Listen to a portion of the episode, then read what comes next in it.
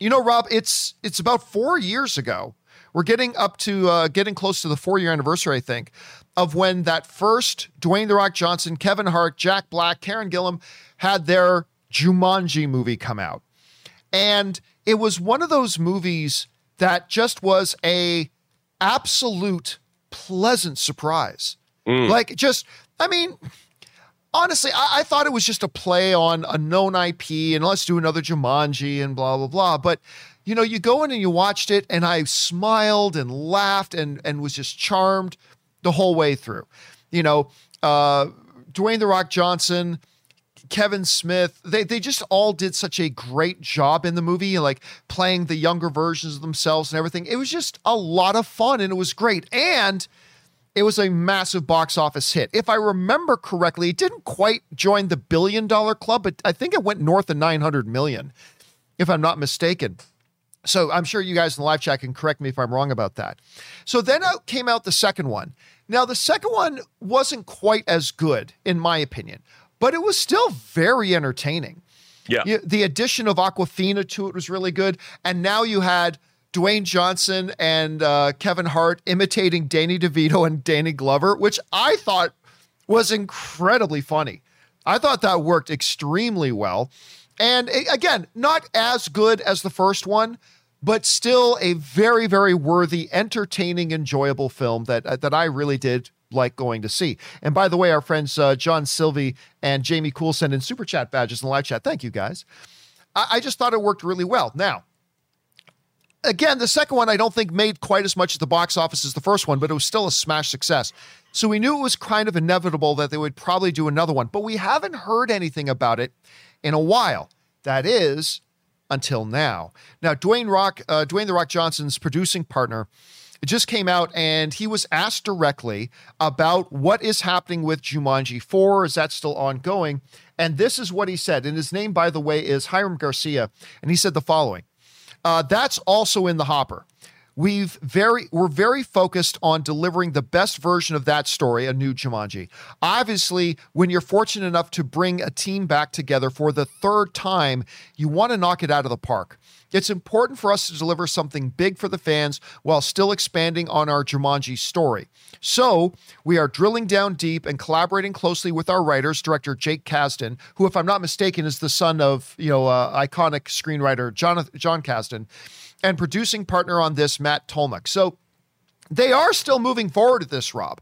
They're still developing it, even though it's all been quiet. And obviously, a lot's been quiet due to the pandemic and all that sort of stuff as well. But they are still seem to be very keenly focused on this. Now, it grows more challenging because Dwayne The Rock Johnson's star continues to rise. Karen is now a legitimate star in her own right. Uh, Jack Black, Kevin Smith always were too. So it's going to be a little bit more challenging and probably more expensive to make another one listen, even though the second one I felt was a step down from the first one, like I said, I still really enjoyed it. Yeah, and it was I still respectable. Th- yeah, I think there's still a lot of magic here that can be weaved in uh, the Jumanji universe. So I'll tell you what, I am still down for this, and I'm really not surprised that they're still moving forward. Rob, you hear about this.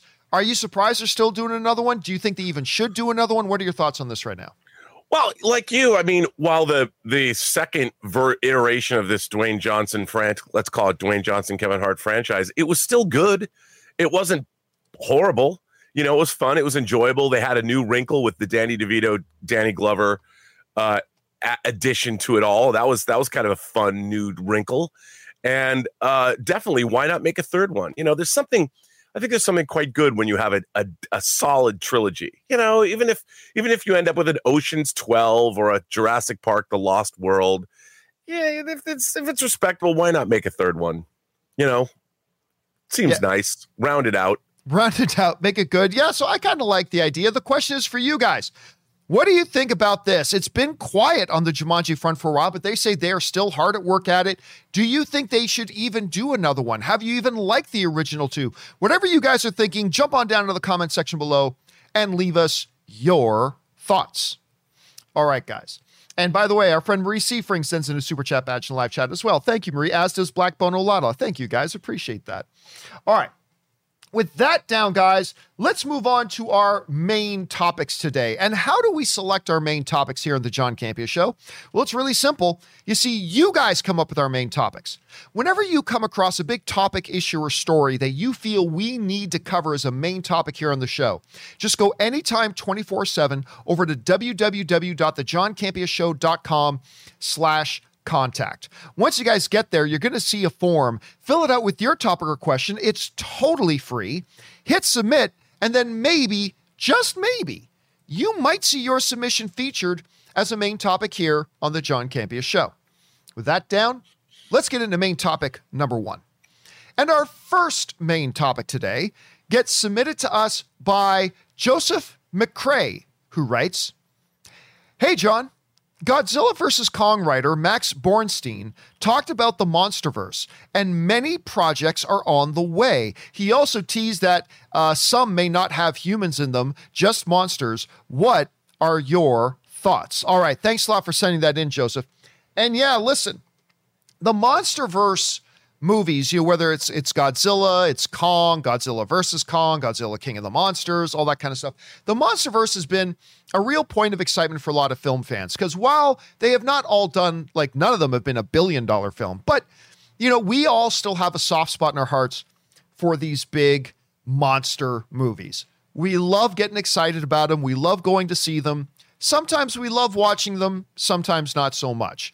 Like the last couple, I was not a big fan of King of the Monsters, but I had a very, very good, even though it was kind of ridiculous time watching Godzilla vs. Kong. That one was really fun to me.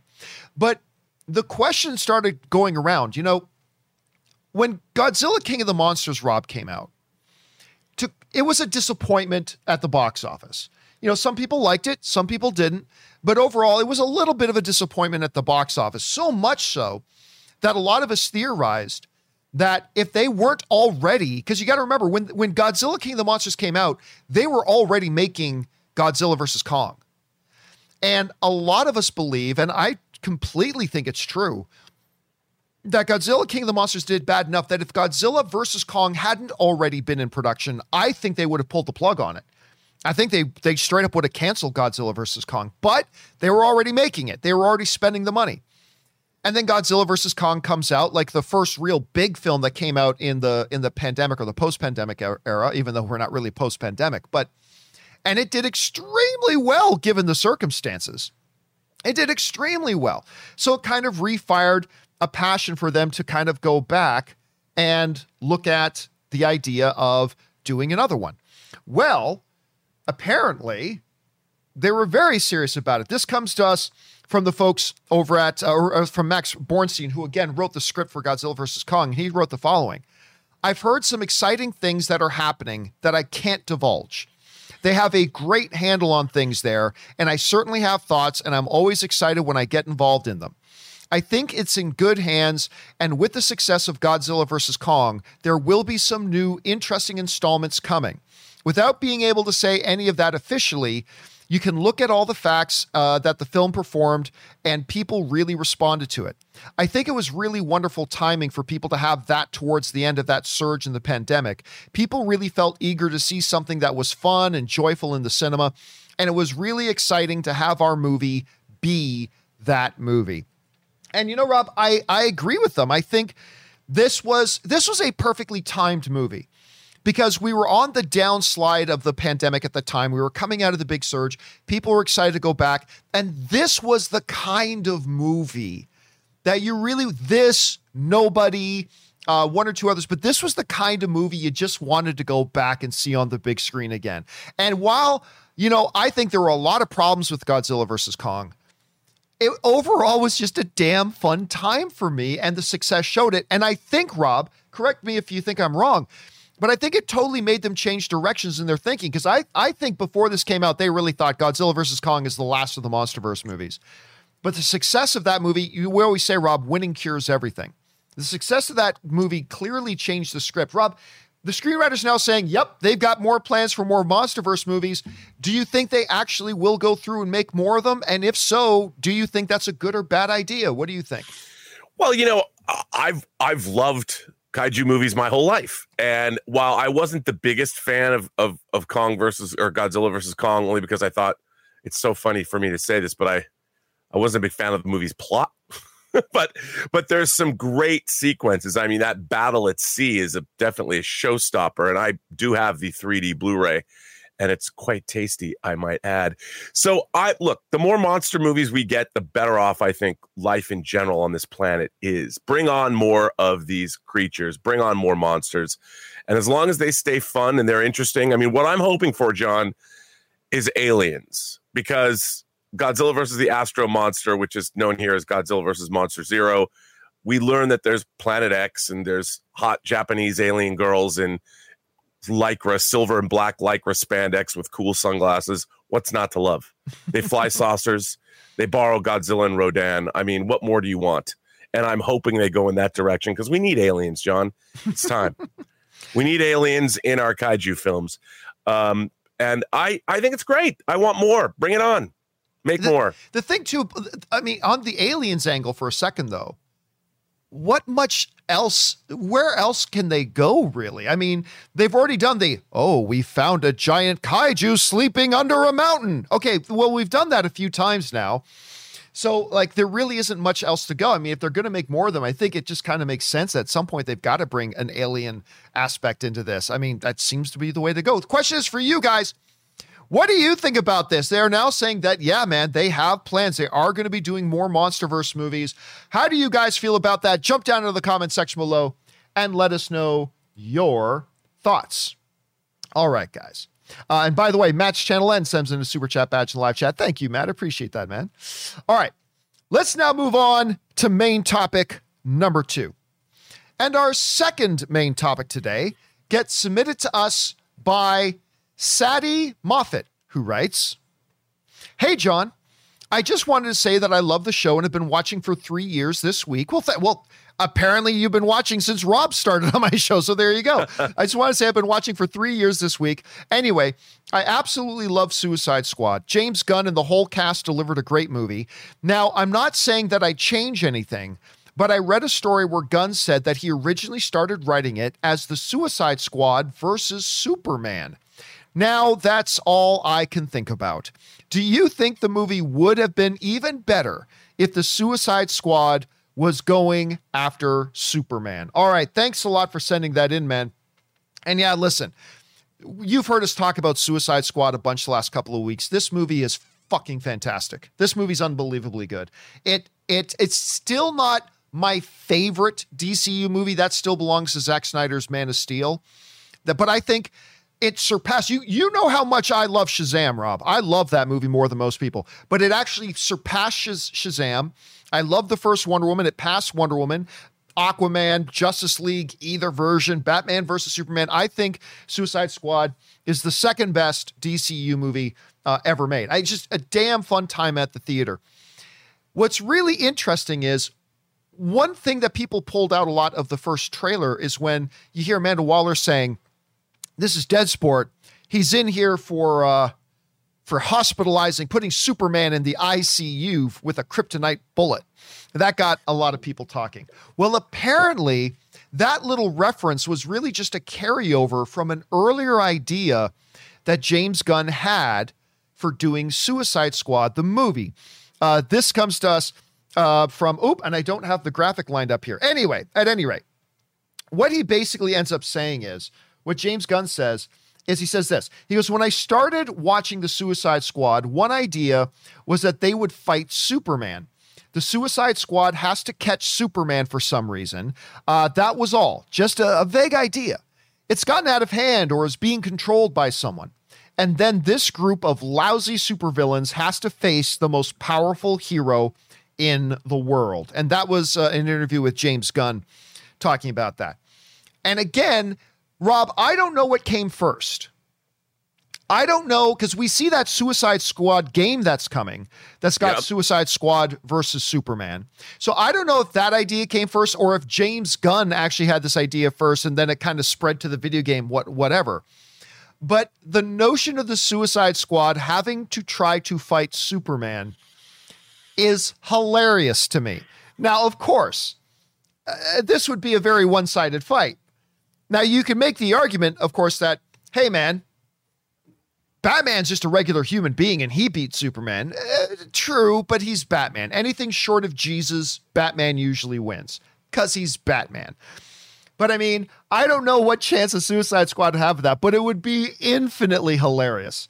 But look, at the end of the day, I'm like you, Sadie. I thought that this movie was almost perfect just as it was. But I would be so down if Warner Brothers announced, Rob, that okay, despite box office results, which we will talk about in the next topic.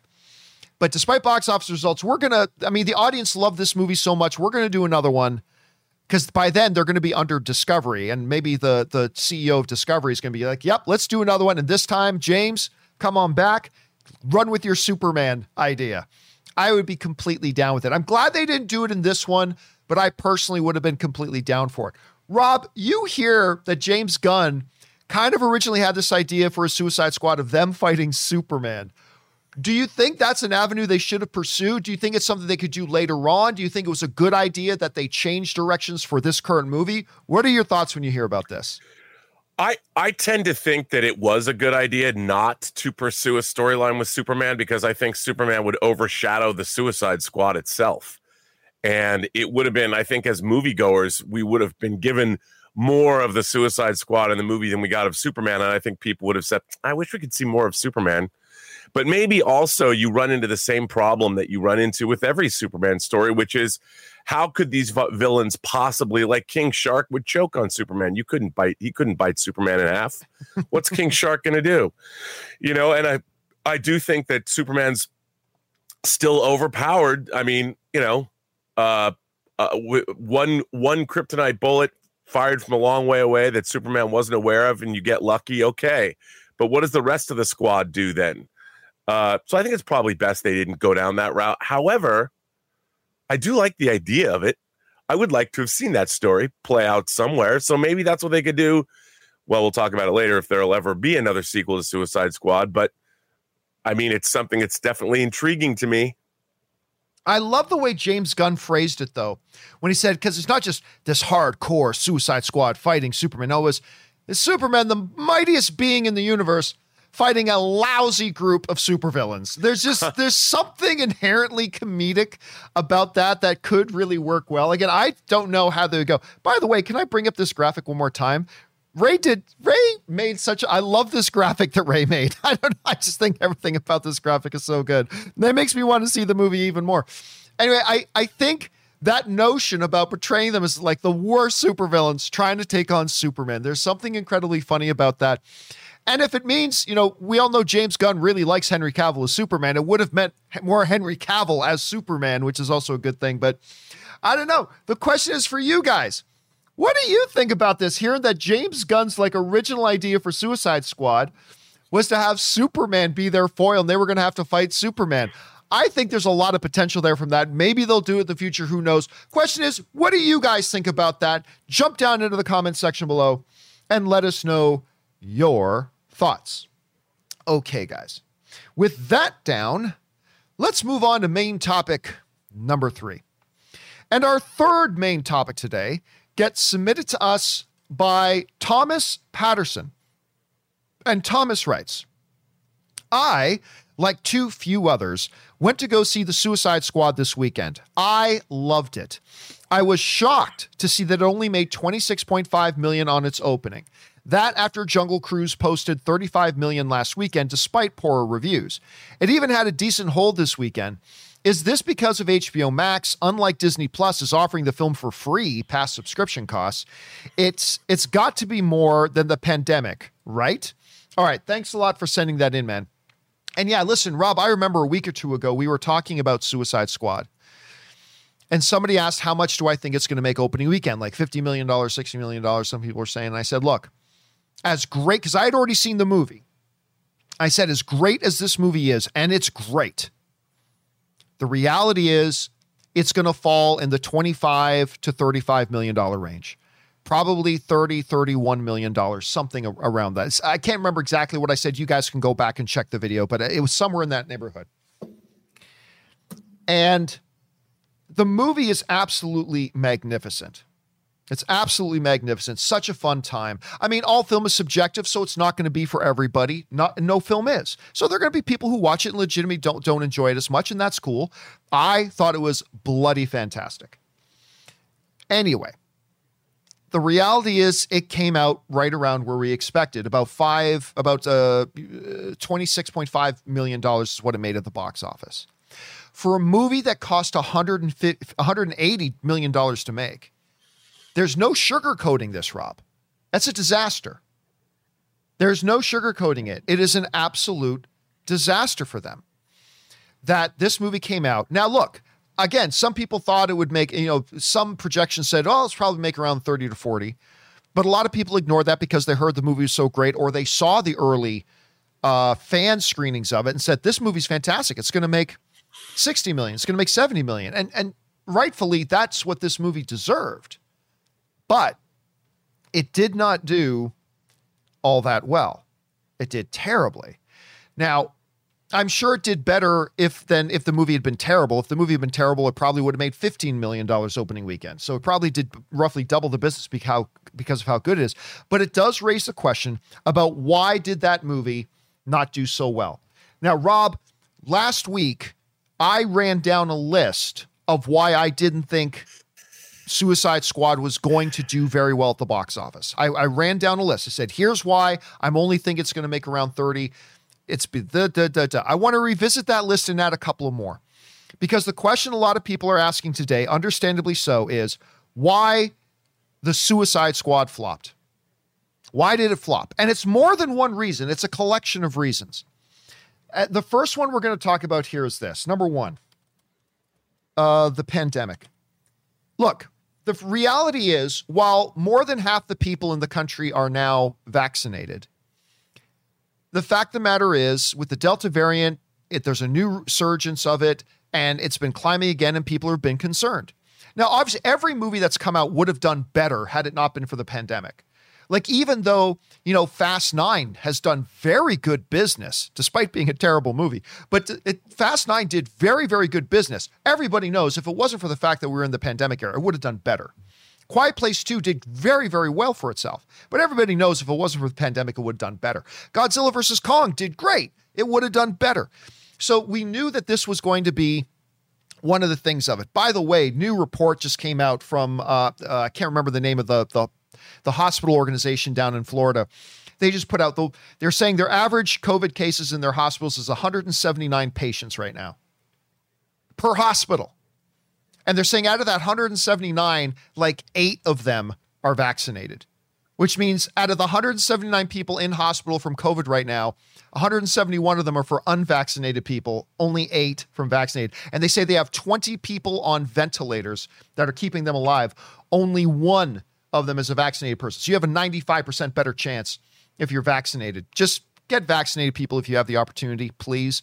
Anyway, so you can't ignore it. The pandemic is definitely one of the reasons. It's not the only reason. I mean, we see people going to sporting events and to restaurants and things like that. So it's not the de facto reason, but it's definitely one you have to take into consideration. Reason number two, and we talked about this last week it's R rated. Now you said, but Joe, I, uh, Deadpool was R rated, made seven. Yeah, yeah. Deadpool did make over seven hundred million dollars in its R rated. Guess what? That would have been a billion dollar film if it wasn't. I mean, look, you just all you have to do is look at all the numbers. The statistic, Rob, you pointed this out yourself before. You just look at the numbers. R rated films don't do as well as PG 13 films in general. There's the odd spike for sure, but when you average it out, the R rating, limiting the number of people who, who can go to see it, is going to hurt it. It's not the reason, obviously not, but it's one of the reasons that gets factored into that. So, and that's what we said last week. We said, look, the R rating is going to have an impact on it as well. All right, number three. The first Suicide Squad uh, baggage by baggage, I mean, um, by baggage, I mean the fact that even though the first Suicide Squad movie was a huge hit at the box office, most people hated it. I am one of those people that actually quite enjoy. I had a good time with. I'm not going to lie. I know it was a hot mess of the movie. I had fun with the first Suicide Squad movie. So suck on it. I don't care. But the reality is, a lot of people hated it. And I think it only had like a 20 some percent critic rating, and the audience rating wasn't fantastic either. And, you know, so that baggage that carries over, especially when the name of the movie is basically identical. It's the same. They they probably should have renamed this thing uh, Task Force X. They probably should have just renamed the movie to Task Force X. Maybe it wouldn't have had as strong of an association with it. But be that as it may, uh, the first Suicide Squad baggage is something we mentioned last week was going to be one of the things that hurt this.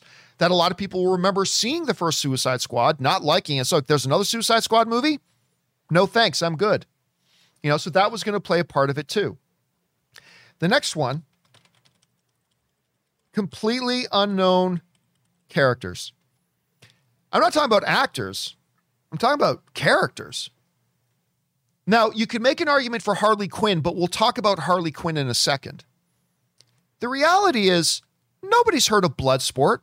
You say Bloodsport, what do you think of, Rob? Think of Claude uh, I think Van about Damme. of, yeah, Claude Van Damme movie, fighting Yeah. in the octagon or Yeah. whatever.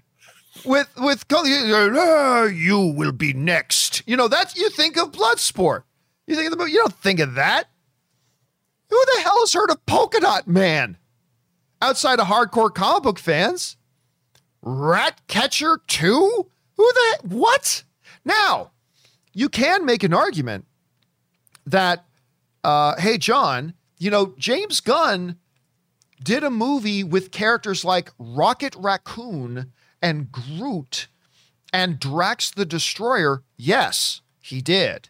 But he also did that in an MCU that was firing on all cylinders at the time. And it should be pointed out, Rob, that, that it's not like that first Guardians of the Galaxy movie made a billion dollars.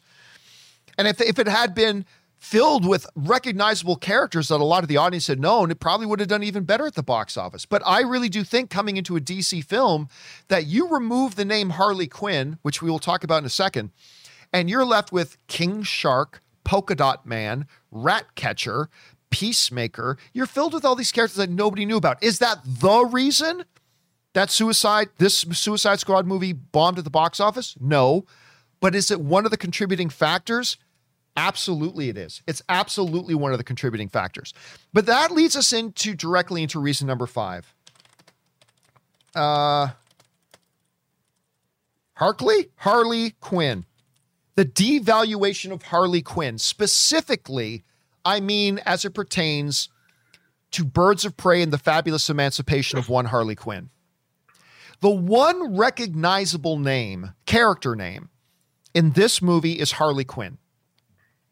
But with Suicide Squad carrying a bunch of baggage over, even the name of Harley Quinn was carrying over some baggage because that Birds of Prey movie sucked.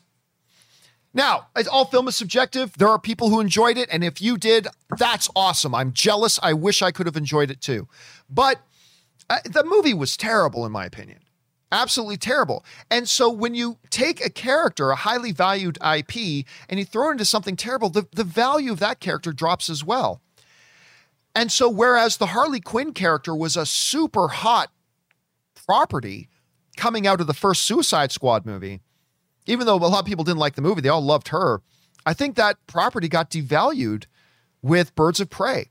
And so is that the is the devaluation of the character of Harley Quinn the reason Suicide Squad bombed? No. But is it a reason? I think it's one of the reasons that you have to consider. There's also this. You know, Rob Forbes did an article uh, last yesterday, I think, that also laid out their reasons. And one of the reasons they gave I thought was actually pretty interesting and one that I had not considered before. The Will Smith sequel pattern. What's that? Will Smith movies that get a sequel without Will Smith in them. How have those done? Go go back and look at Independence Day 2. How'd that do Or without not. Will Smith? Huh? How'd that do without Will Smith? Or Men in Black, the new Men in Black, the Will Smith franchise Men in Black. Let's make another one without Will Smith. How did that do? Now, of course, those, you know, Independence Day 2, the most recent Men in Black they did, it didn't help that those movies were both also awful movies. that didn't help as well. But I mean, there is a little bit of a pattern emerging here of Will Smith hits that get sequels without Will Smith in them and see what happens. Again, am I saying that is the reason Suicide Squad flopped? Absolutely not. But is it a contributing factor? I think you have to acknowledge that it is a contributing factor. So you got the pandemic, you got the, the fact that it was R rated, you had baggage in the audience over the first Suicide Squad movie. It's a movie that is filled with completely unrecognizable and unknown characters to the audience. You have the devaluation of the Harley Quinn character, which was the one bankable character name you had in this movie. You had the Will Smith sequel pattern, another Will Smith hit that goes on to do a sequel without Will Smith. There's that. And then, of course, you got HBO Max. And there's two things about HBO Max. Okay. Two things about HBO Max. Um, a bunch of people stayed home to watch it, and that's that's one we all know, right?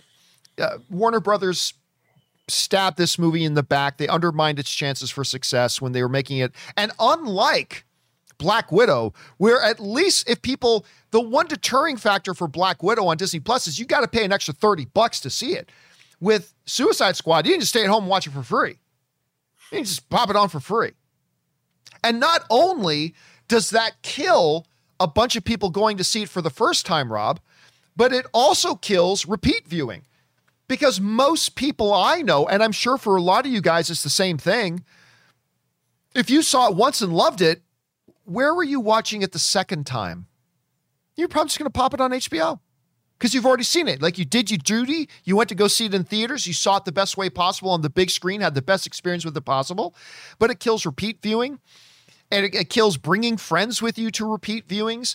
It, yeah, it hurt a lot. But the one thing that we haven't talked about a lot, Rob, but you have mentioned this about other films before in other circumstances. And I think it's really uh, astute to this. And that is this not only being on HBO Max, did it prevent some people from going the first time? It certainly prevented a lot of people from going a second time because now they could just watch it at home. But is this there is still this perception amongst the audience, and there's no denying this. There still is a perception about the audience that a movie on TV is a lesser movie. That's the perception. Rob, you've talked before about how, you know, getting a movie in the theaters and having it in theaters and theatrical run that gives it a, a panache. It gives it a uh, a, um, a status if you will. Where now when it comes out on home video it's like oh yeah this movie played in theaters blah blah. There is still a perception whether it's fair or not whether it's fair or not there is still a perception amongst average fans not the hardcore fans but the average fans that a movie that is playing straight on television is a lesser movie it devalues the um, the status of the movie. It devalues the gravitas of the movie. So it even changes the perception of the movie to a lot of audiences. Is the HBO Max release the sole reason why Suicide Squad flopped at the box office? No, absolutely not. But is it one of the contributing factors? You'd be a fool not to acknowledge it. So it's a number of things, and there are probably more, but just to run this down again, you have things like the pandemic, obviously, the pandemic. You have things like it was R rated. Well, we always know that about R rated films. That the first Suicide Squad made it bring along a bunch of baggage because of the name, obviously. It's filled with completely unknown characters that aren't going to get the audience excited on their own. The devaluation of the Harley Quinn character as a result of the Birds of Prey movie the Will Smith sequel pattern, trying to do a sequel to a smash Will Smith movie without Will Smith. The pattern so far is that that hasn't done very well for people. And then, of course, the HBO Max thing that a bunch of people stayed home to watch it. Certainly, they stayed home to watch it the second time, if they even if they went the first time on that weekend. And that amongst the general population, the perception of a movie that's straight on TV is that it's a lesser movie. Again, None of these are the magic bullet, Rob. I'm not saying any of these are the one sole magic bullet that caused this. But Rob, you know, I was saying a bunch of these things off this list before the movie got released. I said, this is why this movie, as great as it is, is going to struggle at the box office because it's fighting all these things. And ain't none of them had anything to do with James Gunn, who did a magnificent job on this film and delivered a thoroughly entertaining thing, at least for people like me. But yeah, those are things. Rob, you see my list here. Let me ask you this. Were you surprised to see the, the box office numbers come out for Suicide Squad? And then which of mine do you agree with? Do you have others? What do you attribute this, to be generous, this lackluster showing of, of Suicide Squad at the box office is? Well, I, you know, I th- agree with everything that you listed. Uh, those are all contributing factors. Um, but I'll I'll go one better because I've been thinking about this, or not one better. I'll I'll give you one more. I think that the reason that this movie didn't do what people hoped it would do or what the industry even thought it would do is exactly what makes it great. And that is James Gunn. I think that a lot of people, and I say this, the the the non movie pundit space audience that we're people we're talking to right now, not the people that are are watching this show, because the people that are watching this show, just like fans of any property, we show up, we turn up, we know what's going on. I think that the actual James Gunn ness of this whole movie did not translate to the general audience, not the audience watching this show right now, but the rest of the audience, the general audience that we need to show up for $180 million movies. Not the people that are following all the business of Hollywood and hang on every spoiler and trailer and piece of information that comes out. That's us. But it's everybody else. And I think they watch this movie and they they're like, what is this? I, I really think that the the James Gunness, the tone, which is what we all love, which is what we go to see because we know we know what's up. I mean, it's one thing when it's called Guardians of the Galaxy and and the whole perception of it is kind of goofy. You've got the MCU that's already surrounding it, but what are they going to do? How are they going to bring these characters together? I think that this movie is just too goofy for the general population. And I think that you know, while we loved it, it gives us everything. It checks all the boxes. And like you, I thought James Gunn did an extraordinary job directing this movie. I, you know, we always talk about tone and and it was this was a difficult tone, man. I mean, it's it could have spun off into oblivion very, very quickly, but it does not. That moment we talked about on the show on Friday when King Shark looks into the alleyway and sees two people oh so brilliant uh, kissing so you know brilliant. it's it, james gunn is a brilliant guy and he's a brilliant writer and a really great director. But I just think the general population, if you go to a character like King Shark, they're like, wait, what? Come on. And I think a lot of people, the very things that we love about it, turn people off because they, they they obviously when they catch up with this movie on HBO Max, they're going to think to themselves, "I love this. This is this." They didn't realize what it was, and I think that's that's I think that was problematic. Even Warner Brothers leaned into it from the beautiful, beautiful, horrible mind of James Gunn. People like, who's James Gunn? They don't know who that is. I mean, we do because we're who we are. But I think that was the real problem here is that I think that for those people, they should have done different, they should have targeted the ad campaigns at different kinds of people.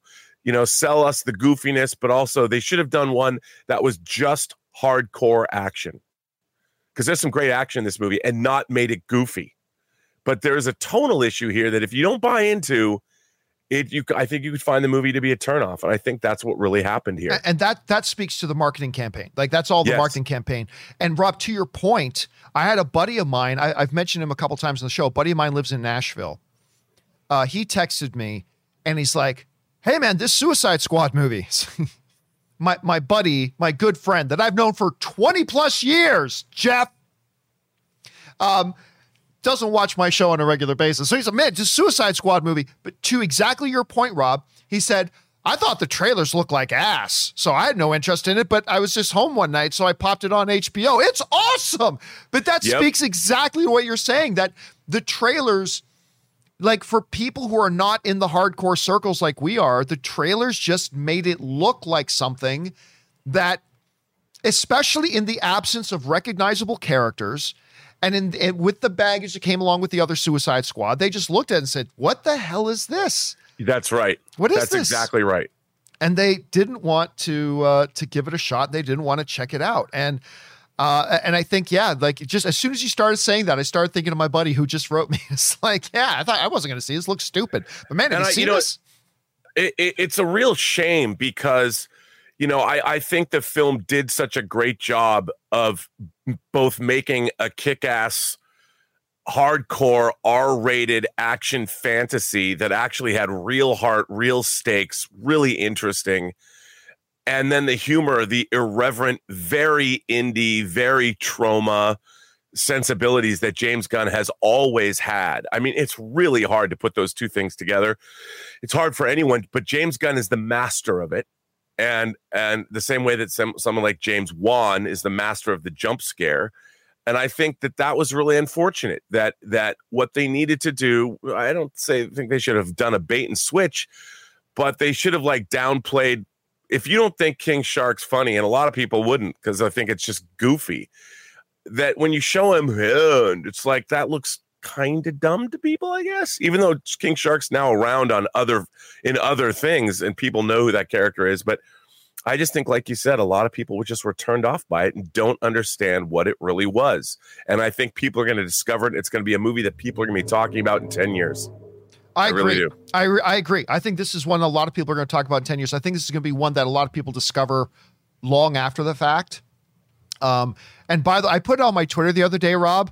I, I am not a tattoo guy. I have no tattoos. I don't plan on having tattoos. I'm not cool enough that I can pull off tattoos. I think if you got tattoos, that's great. I'm not cool enough. I can't pull off tattoos.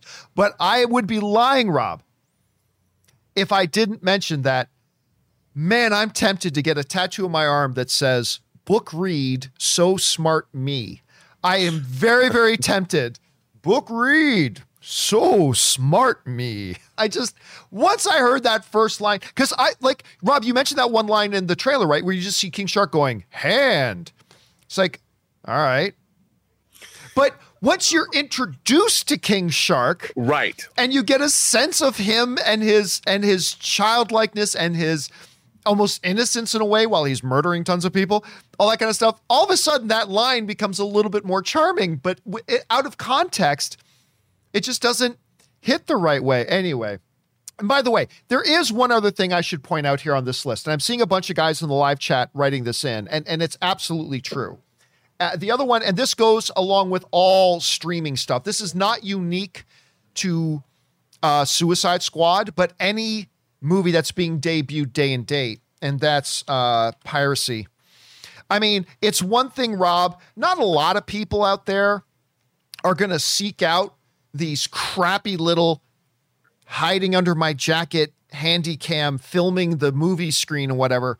Yeah, some people can watch it like that if you have no taste, but most people don't look out for that stuff. But now with the digital streaming, Rob, you and I have talked about this.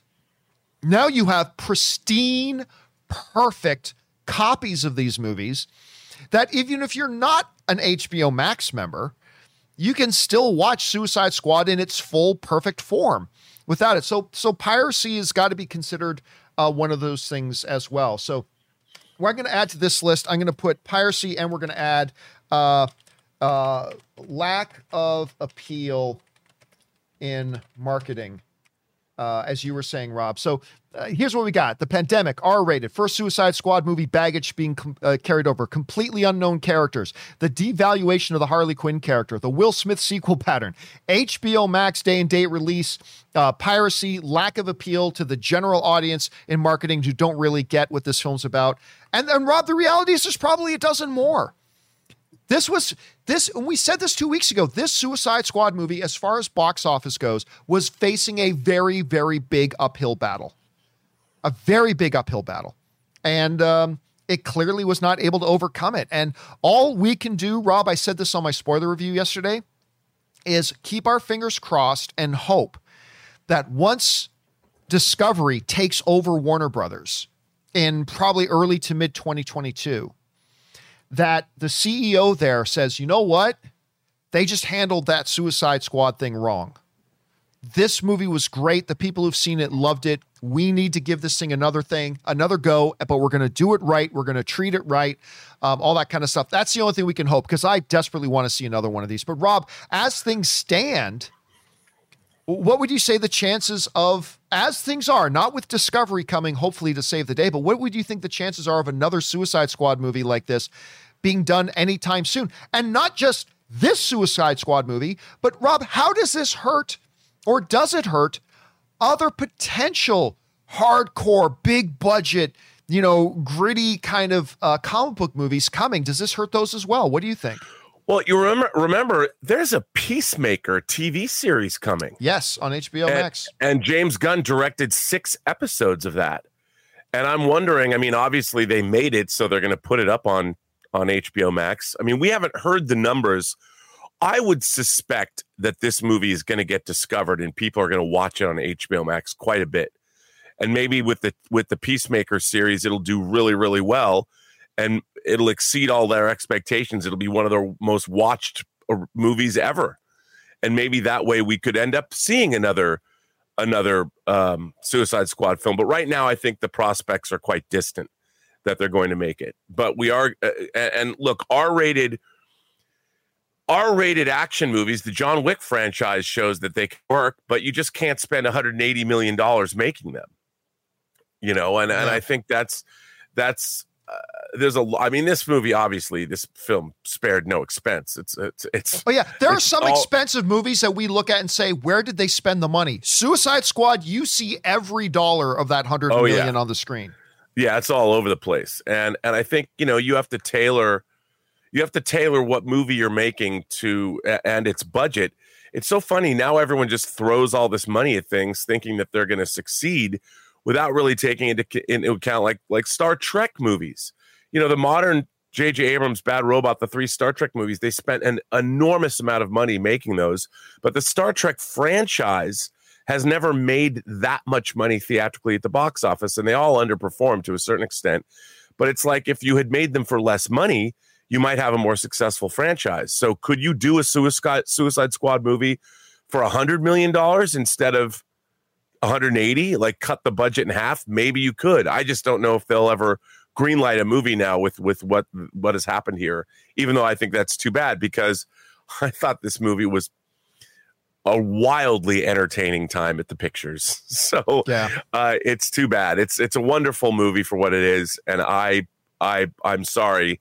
James gunn it might be the most james gunn of all james gunn movies and it should have succeeded way more than it did yeah, I know. Ann and I, we're planning already this coming weekend. We're going to go to the theaters and do a double feature. We're going to go watch Free Guy again, and then follow that up same night with a another Suicide Squad screening in the theaters. But anyway, guys, it's a big topic. But the question for you is this: Why do you think that this magnificent bastard of a movie, this Suicide Squad movie, so underperformed? I mean, again, not people hadn't had a chance to see it to know if it was good or bad. What was it? Was it some of the things that I listed? Can you think of some other reasons overall? Generally speaking, what are your thoughts? Jump down into the comment section below and leave your thoughts there. Okay, guys. With that down and out of the way, Let's now move on. And by the way, our friend S Beam sends in a super chat badge in the live chat. Thank you, S Beam. Appreciate that. Let's now move on and start taking your live comments and questions, shall we? How do you send in a live comment or question to be on the show or in an upcoming companion video? It's simple. Just go down into the description of this video and you'll see a tip link. Click on that there, or you can enter it in manually at www.streamelements.com slash movieblogtv slash tip. You'll be getting your comment or question read on a show if it's appropriate for the show. And of course, you'll be supporting the channel at the same time. And all of us involved here at the John Campea Show, thank you guys so very, very much for your support. Now, before we get into the live comments and questions, I should mention to this. My uh the guy who screens the questions for me, he mentioned that there was like four or five of them that came in that were clearly heavy, heavy spoiler questions regarding Suicide Squad. And you know, it's the, movie just opened this weekend. So we will allow spoiler questions regarding Suicide Squad probably this upcoming week, but it's just too close. So our screener removed those suicide, those spoiler Suicide Squad questions where it's like, why do you think they killed such and such at this point in the movie when it's like, ah, we can't read those. We can't read those. So if, if you're one of those couple of people that sent one of those in, our apologies, but I mean, it was too heavy spoiler laden. We couldn't do that. Not quite yet. Not yet. So I just wanted to give you guys the heads up on that. Anyway, Let's get into your live comments and questions, shall we? And we're going to start things off here with Matt Shaw, who writes Hey, John, two questions. What is your favorite UFC fight that you can remember? Uh, do you think Valentina Shevchenko can beat Amanda Nunes if they fight a third time? Well, first of all, Valentina and Amanda have both shown they can they can beat each other. Amanda can beat Valentina. She has. Valentina can beat Amanda. The one that she won that one fight, even though the judges saw it differently. She won that one fight. They have both shown they can beat each other. But my favorite fight in UFC history still has to be Stephan Bonnar versus Forrest Griffin. That is the fight. And, and for those of you guys who aren't even UFC fans, listen to me. Listen to me. Go look up the fight of Forrest Griffin versus Stephan Bonnar. It is the fight that made the UFC. Like UFC was still this kind of thing. It was starting to grow a little bit. Yeah, yeah, yeah. But when the Stephan Bonnar versus Forrest Griffin fight happened, overnight, the the portfolio of the UFC completely changed. The perception of the UFC changed. There have been better technical fights since then, but that Forrest Griffin versus Stephan Bonnar fight, if you have never seen it, I don't care if you're a UFC fan or not, go look it up. It is one of the craziest fights you will ever see two guys standing there fighting for the winner of the fight was getting a big, big UFC contract. And these are two guys that stood there and threw bombs at each other for like the whole fight. It's one of the craziest heart and grit fights you've ever seen, and it made the UFC. So if you haven't seen that fight, you got to go and watch that fight. Okay, anyway, next up. Uh, Jason writes Years ago, when first only hearing the descriptions for Into the Spider Verse and Creed, they sounded god awful. But after I saw them, they are now two of my favorites. Curious what movies, when you first heard the description, you thought that would suck but end up loving. Well, honestly, Jason and Rob, you know this. Those are two movies that I instantly mention when that comes up. I did, I had no interest in Spider Man Into the Spider Verse. None. I didn't even like the first trailer. And I didn't like the animation style. I thought the animation style looked lame, which everybody thought I was crazy for. And same thing with Creed. It's like, really? You're going to do a Rocky movie that's not even about Rocky. And it's not about Apollo, it's about Apollo's kid. Okay, why are you making this? What's the point? And I love both of those movies, particularly Into the Spider Verse, which ended up being my third favorite film of 2018, only behind BlacKkKlansman and A Quiet Place. Um, and yes, that is the same year that uh, Infinity War and uh, Black Panther came out. And I thought Spider Man Into the Spider Verse was the best comic book movie that year. That's how much I loved it. And I had no interest in it. Same with Creed, man. I, I just love that film. Rob, do you have. I know you love Creed as well, but do you have a movie that you can think of off the top of your head that, like, you looked at it and thought, this looks like not interesting at all, but that you ended up loving it? Uh, you know what? Probably Ridley Scott's The Counselor. Oh, come on. You didn't like that movie, did you? Oh, I love it, John. Really? I love I thought you were Counselor. joking. Oh my god, I hate that movie. I, think it's his worst film. Oh, I love that movie. And I love the extended director's cut too. I have it on Blu-ray. Oh, oh, I can't get enough. I I I, was, I thought I was going to hate that movie. Boy, do I love that film. See, I thought Yep. exactly the opposite because, you know, I have a legal back. I'm a sucker for law movies and things like that. And it's Ridley Scott. I had the complete opposite reaction. I thought it looked awesome. And then I watch it and I'm like, what the F is this? Like, I couldn't stand it. So there you go. All like we all have different reactions to these things. That's hilarious. All right. Uh, next up, thanks for that, Jason. Next up, we've got uh, Living Spirals writes. Just watched Suicide Squad, and I cannot wait to see James Gunn do more work for DC. Would love to see him tackle a Lobo movie, maybe even something with his daughter Crush. Yeah, of course, we talked last week about the fact that Walter Hamada has made it clear that they love James Gunn. They've already got plans to do more with James Gunn. They've already got projects on the go. But Rob, again, it- it's got to be asked. Okay, Hamada's saying that. And now this movie just made $26.5 million. Like, are those Are they still rushing ahead with making them? I mean, who knows what the the Discovery CEO wants to do, but do you still think they're moving ahead with those plans? Do you think maybe they're not calling each other as much anymore? What do you think? Uh, well, the thing is, you know, I think everybody thought that what James Gunn did was was good. I mean, I think the studio probably was overjoyed with it. Everybody was overjoyed with it. And Now, maybe with all this Monday morning quarterbacking that's going on, but I, I don't think you could deny that Warner Brothers probably had a pretty great experience working with him, and he delivered exactly the movie that he was supposed to. It's not like they they brought him on and he went wildly over budget and it was oh he was you know didn't live up to his promise. No, he did. He he knocked it out of the park. And I think that again though, box office is king. And what are they going to do? I mean, the problem is that you've got a filmmaker that they know is really good at what he does. So how do you reconcile? I mean, ultimately you have to you have to go with the did the movie make money? Because it's going to be hard to justify on a spreadsheet, well, this movie didn't make money. Why are we working with him again? How do you justify that to your shareholders? It's hard. Yep. And once again, Walter Hamada delivering some really good movies for the folks over at DC lately. Uh, anyway, next up, uh, Casey McNatt writes one of three. Hey, John, how are you today? I'm doing great, Casey. Thank you. Well, I just got back from watching The Suicide Squad, and what more can I say that I loved every part of that movie, and it was definitely better than the first one. Another note I want to touch on uh, here we did get a new Bond trailer. At least I think it was new because I'm pretty sure I haven't seen it before. And then we got the Batman trailer. Yes, it was the same one we got from DC Fandom last year. But as far as I remember, this is the first time I've actually seen the trailer in a theater, and it gave me chills when it came up in the movie theater. Makes me wonder though do you see us getting a new trailer when DC Fandom comes out in October?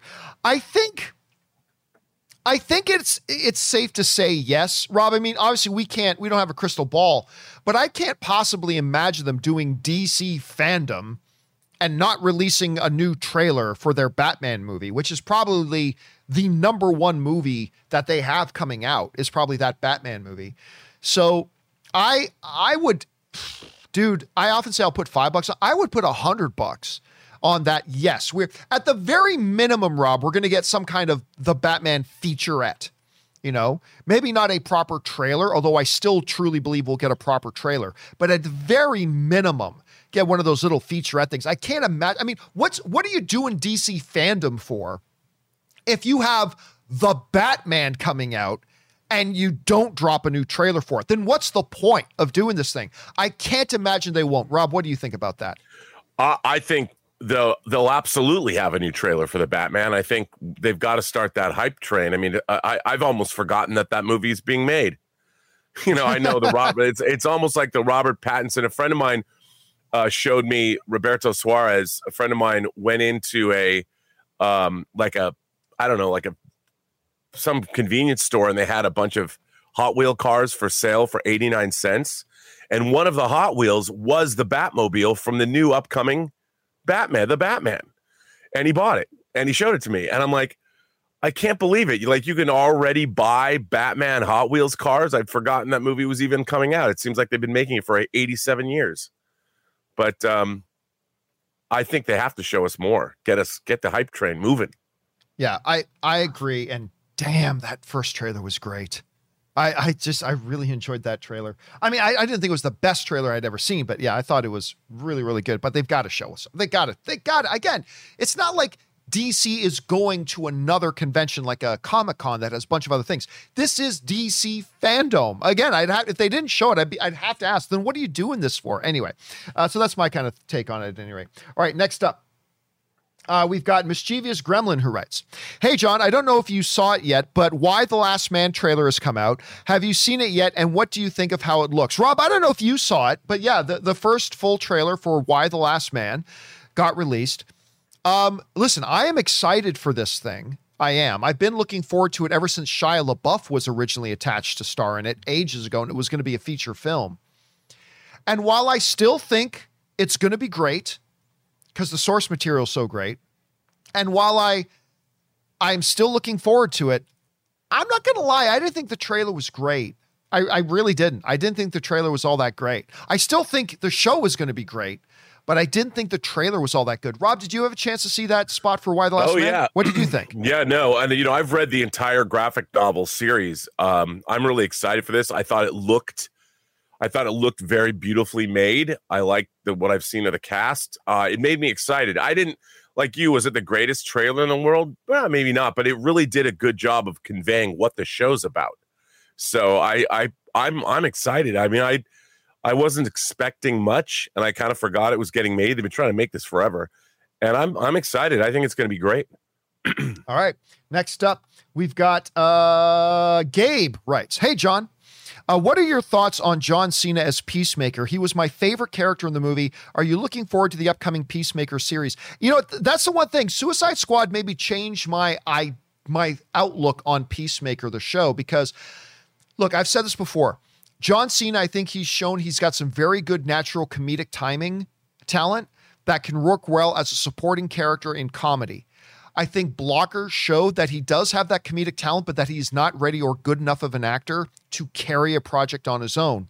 But in the hands of James Gunn, and remember, James Gunn did this with Dave Bautista as well in Guardians of the Galaxy. Dave Bautista, who says himself he's actually not that great of an actor, you put him in the hands of James Gunn, who knows how to hide a performer's weaknesses and accentuate their strengths. And he made Dave Bautista a wonderful Drax the Destroyer. John Cena not only showed he had some decent comedic timings in this, but there are moments, I won't spoil anything, there are moments where he has to actually act quite dramatic.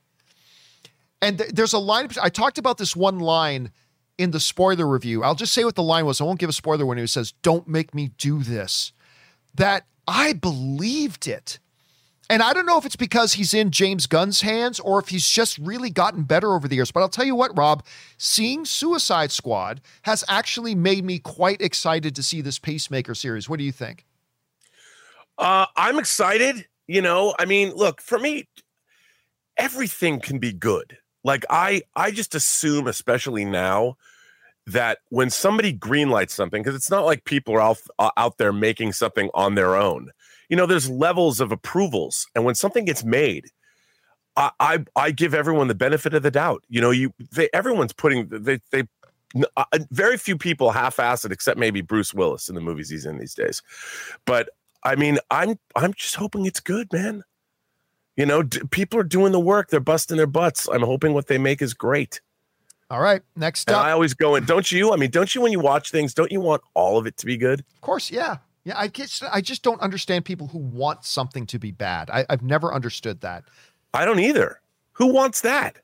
All right, uh, next up, we've got Russell Amador writes, Hey, John, w- wow, just wow. What a movie by James Gunn. The Suicide Squad was what I hoped for and then some. My wife had a damn good time with the two. King Shark was easily my favorite of the bunch. Uh, hand Stallone voice. Again, my, my favorite, my two favorite parts of King Shark. Uh, again, one, uh, book read so smart me. I just i could watch that line over and over again. And then again we talked about that scene in the van when he's looking at people. So good. It's hard not to for him to be at least one of your favorite characters in it. All right i'm glad you enjoyed it russell. Uh, sergeant ward writes one of two Hey, John, since every movie studio is getting into the streaming business, does that mean streamers like Netflix will get into the theatrical business to compete, full theatrical, not limited? With Netflix futures lineup, Knives Out 2, the $200 million uh, Gray Man movie, and a live action Gundam movie, it wouldn't surprise me if they were to do that. What do you think? No, I don't think so. The one, Rob, the one exception to that, and we talked about this a few weeks ago. I, I don't see Netflix wanting to get into the theatrical business at all. That's not where their bread and butter is. But a couple weeks ago, we talked about how the head guy of film at Netflix said he is willing to do whatever it takes to get Christopher Nolan to come over to Netflix. We all know the only way that would possibly happen with, with Christopher Nolan's uh, passion for the theatrical experience. The only way that happens is if Netflix says to Christopher Nolan, not only will we drive this big truck of Spanish gold over to your house, we will commit to a full exclusive theatrical release before putting it on Netflix later. That's the only way. There is no other way Christopher Nolan goes to Netflix. And I believe the film head at Netflix when he says, I'm willing to do whatever it takes to get him to come over. Well, the only way he's going to get him to come over is if they commit to a theatrical window first and then Netflix. So, no, I don't think Netflix is looking to get into the theatrical business, with the one exception that they would do it for Christopher Nolan if that would be enough to get him to come over. Rob, what do you think? I I think you're exactly precisely correct. Uh, it is the only way to get Christopher Nolan to come over, and you know, I think for Netflix, is that really such a hard thing for them? no, you're gonna you're gonna get Christopher Nolan working for you, and you might be able to sign him to say a three or four picture deal or something, and you know you're to be in the Christopher Nolan business for the next decade. I mean, that's something Netflix can you know roll that out whatever they want and um, going for it's just uh, having an exclusive theatrical release like that uh, is good for them. You know, if you're to get if you're to get Christopher Nolan to come by and and hang his hat on your shingle, why not? Um, but I think you're absolutely right. That's the only way they're going to get him to do that. I agree. All right, next up, we got Suthius who writes, I love that you are starting to put up vlogs. Thank you. Uh, that's one thing I enjoy about some of the YouTubers that I watch. A little bit, uh, a little bit into the daily lives of said YouTubers. You ain't going to show everything like others do, but I think you're vlogging just enough. Yeah. So Ann and I, just because a lot of people asked for it, Ann and I started putting up some John and Ann vlogs and we've enjoyed making them. And we were kind of hoping like maybe two or 3,000 people would watch them, but we're getting like 15, 18, 20,000 views on these little vlogs that Ann and I are putting up. And uh, I'm glad you guys are enjoying them. And it's nice to show a little bit more of Ann and, and uh, our daily life and a little bit of behind the scenes and stuff like that. So it's been fun. So I'm glad you're enjoying it, Suthius. Uh, next up, Keaton Toothman writes, uh, my boy, John Campea, true Swiss Army. Oh, John Cena is probably remained by JC. Don't don't write short forms; it can cause confusion. Uh, my boy, John Cena, true Swiss Army knife of talent, dude. You. Oh no, you are talking about me, John Campea. Okay, thank you. A true Swiss Army knife of talent, dude. You rock that U2 song on the guitar. Uh, Baby Azazel was jamming along with all smiles. I know it makes it harder with the pandemic, but when's the next uh, get together with fans. Me and Azazel want to come out. So, for those of you missed it, on a companion video last week or two weeks ago, somebody wrote in like a $300 uh, tip and said, This is for you to put towards your your um, uh, charity of choice. And, and we did. We gave it to that women and children shelter here in LA. But they said, This is for you to put towards your um, charity of choice all we all I ask is that you said U2 is your favorite band. Knock out a U2 song quick for uh, with your guitar. So I pulled out the guitar, Rob, and I I did a few bars of with or without you. So uh, again, thank you for that. I appreciated that very much. By the way, our friend Banana Apple sends in a super chat badge in the live chat. I appreciate that, man, very much. So there was that, and uh, thank you to whoever it was because it was just listed as anonymous. Thank you to whoever it was that sent that in, and thanks for bringing that, Keaton. I appreciate that. As far as what the next get together will be. Rob, I was seriously looking, and by the way, the big LA premiere of Tango Shalom is coming up. Very excited about going to that. Um, but with when the pandemic numbers were dropping, I was seriously starting to look at little theaters around LA that I could possibly rent to do a screening just for fun as an excuse to get people together of uh, the docu- our documentary movie trailers a love story. And I thought it'd be really cool, just as an excuse for fans to get together who watch the John Campea show, give them a chance to meet each other and, and give me a chance to meet some of you guys. And then the, the the numbers started to spike again. So I think Rob, once the numbers start to drop again, I will look at booking a theater um, and we'll do a screening with a Q&A with you and me and maybe we can get Scott Mantz there and and maybe one or two other people that are involved in the movie and uh, and do a screening and a hangout and a meet and greet at a theater, but it's going to have to be once the numbers drop. Of course, the Tango Shalom premiere will take precedence, but uh, after the Tango Sh- Shalom premiere, then we'll probably uh, uh, we'll probably do that. So keep your eyes open for it. And Rob, just tell tell people a little bit about this Tango Shalom premiere that's coming up, that I'm very excited about. Well, yeah, as you know, I've worked on Tango Shalom for the better part of five years, on and off. True independent movie in every sense of the word. It's coming out theatrically uh, and on VOD from Vision Films, which I'm really enjoying working with them. But we are having a red carpet star studded premiere on September 1st which I will be giving away a couple of tickets to on uh, my own YouTube channel. Actually, I should probably give some away on this channel too. Uh, and then it's going to be opening in New York City on September 3rd. So over that weekend, Labor Day weekend, anybody who's in New York, if you want to just go support, please go see the movie. Then it opens in Los Angeles the following week, and hopefully for the next for September and October, it'll come. It'll be theater near you, and it'll also be opening in other places around the world. So. It's a little indie movie that could, John. Uh, I can't believe that people are going to finally get to see this movie. It's not exactly the regular bill of fare for people like myself and people watching now, but hey, if you've ever wanted to see an indie Jewish spiritual quest family dance comedy fable, well, Tango Shalom is your movie. Rob, I can't, uh, you know, for so long I've been wondering when can I get myself a good Jewish tango dance comedy fable? Where is it? And then you came along and you delivered Tango uh, You know, John, I just knew the world was begging for it. So I've decided to make sure that it's going to happen. You know what they say in business, Rob? Find a need and fill it. And that's, that's right. Can't wait to see this thing. Anyway, all right. Thanks for writing that in, man. All right. Next up, we go to that was Keaton. Min Tran writes which would you say is more gory, the new Suicide Squad or the first Deadpool? You know what? It's been a little bit of a beat since I watched the first Deadpool. I got to go back and watch that again. I would probably say the new uh, Suicide Squad is probably a little bit more gory. Uh, Rob, do you remember it that way? I, will say Suicide Squad's a bit more gory. I think it is, and I, you know, also the irreverence makes the gore. When gore is funny, it seems like it's a little even more extreme, more punk rock because yeah. you're not supposed to laugh at gore, but there's some great gore in Suicide Squad. I laughed out loud at yeah. some of it. I did too. All right, next up, we've got Dr. Film Rights. I think the whole streaming may bring an end to quality movies, may be a good thing for theaters. Not at all, uh, since they have more quality control.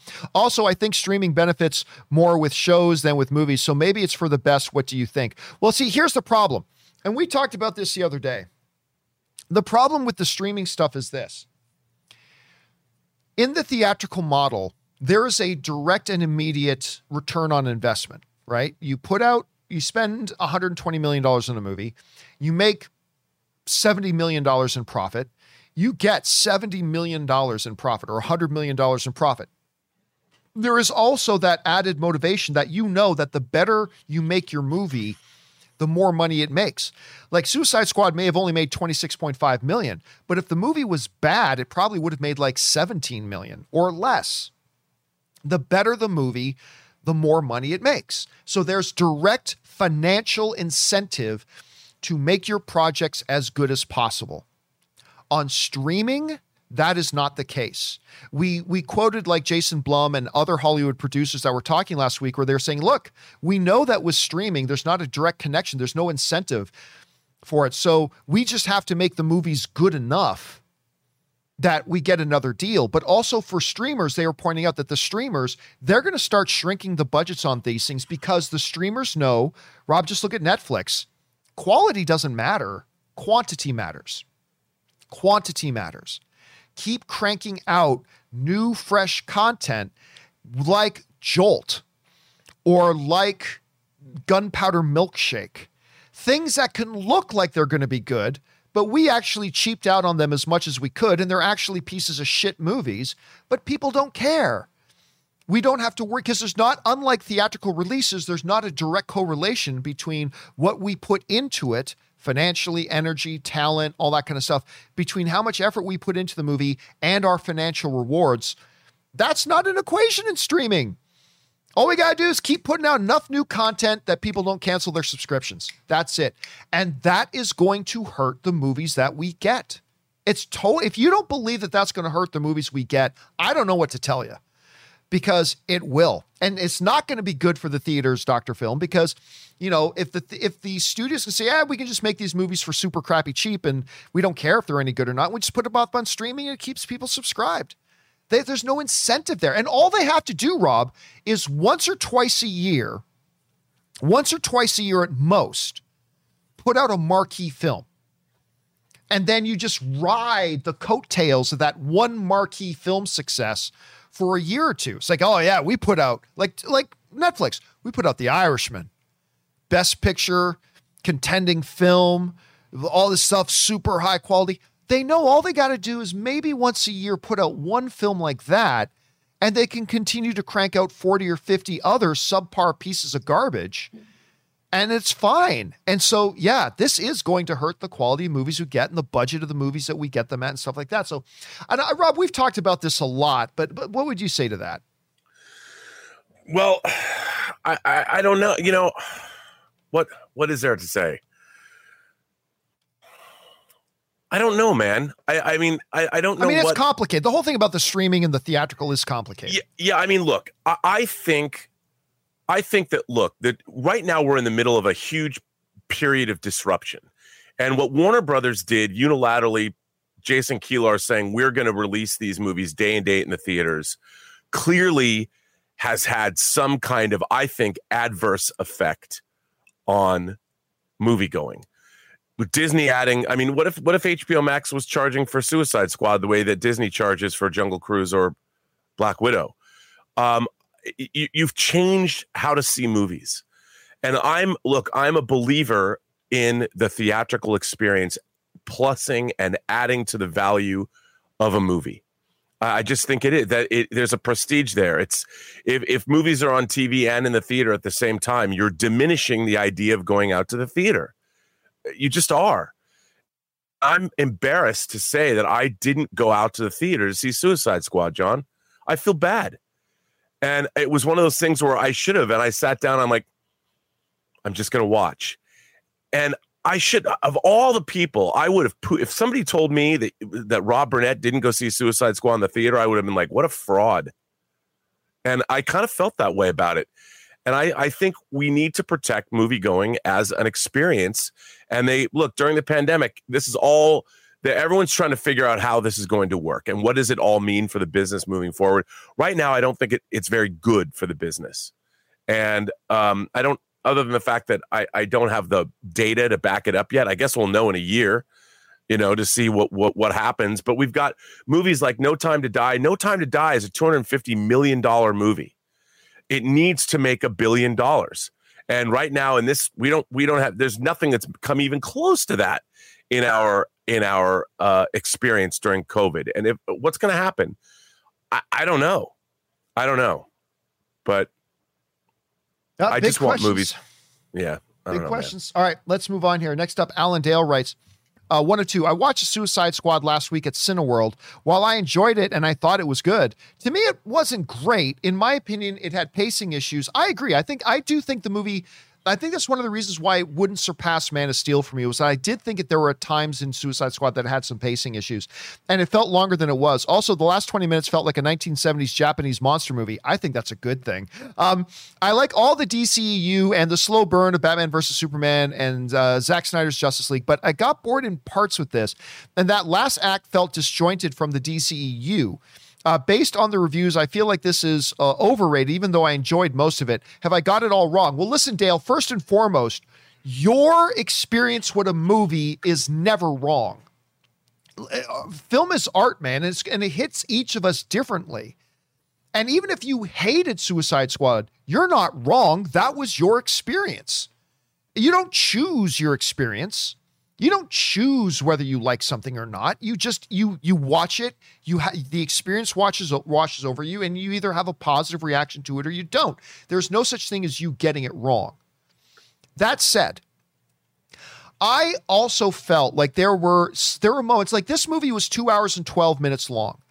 I felt like even just if they sliced out like 15 minutes and this movie came out at like 155 or at two hours even, I think this movie would have moved even better and been an even better experience. So I agree. I, I, think like coming out of Suicide Squad is magnificent and it's the greatest experience I had with it. I would say to improve it, I think they needed to tighten it up. Um, it this was a movie that didn't need to be over the two north of two hours. I think this is the type of movie that is served best with a little bit tighter, a little bit more compact. I think it would have made it an even better experience. But again, that's just my opinion on that. Anyway, thanks for writing that in, Alan. Appreciate your perspective, man. All right. Holy Jibus writes. Um, part one of two. Uh, John, I know you said you don't like DC animated movies. No, no, no, no. That's not true. it's not that I dislike DC or Marvel animated movies. What I don't like is DC or Marvel straight to home video animated movies. They are, for the most part, complete piles of shite. There are some exceptions. There are definitely some exceptions. But like some people say to me, John, what about uh, Mask of the Phantasm? Well, that was a theatrical movie. You know, that movie actually got released at theater. It's the straight to home video Marvel and DC stuff that I don't like, but it's not that I don't like it in general. I mean, that's just that. Anyway, um, but I wanted to recommend Batman Soul the Dragon. I watched 10 minutes of it, couldn't stomach it.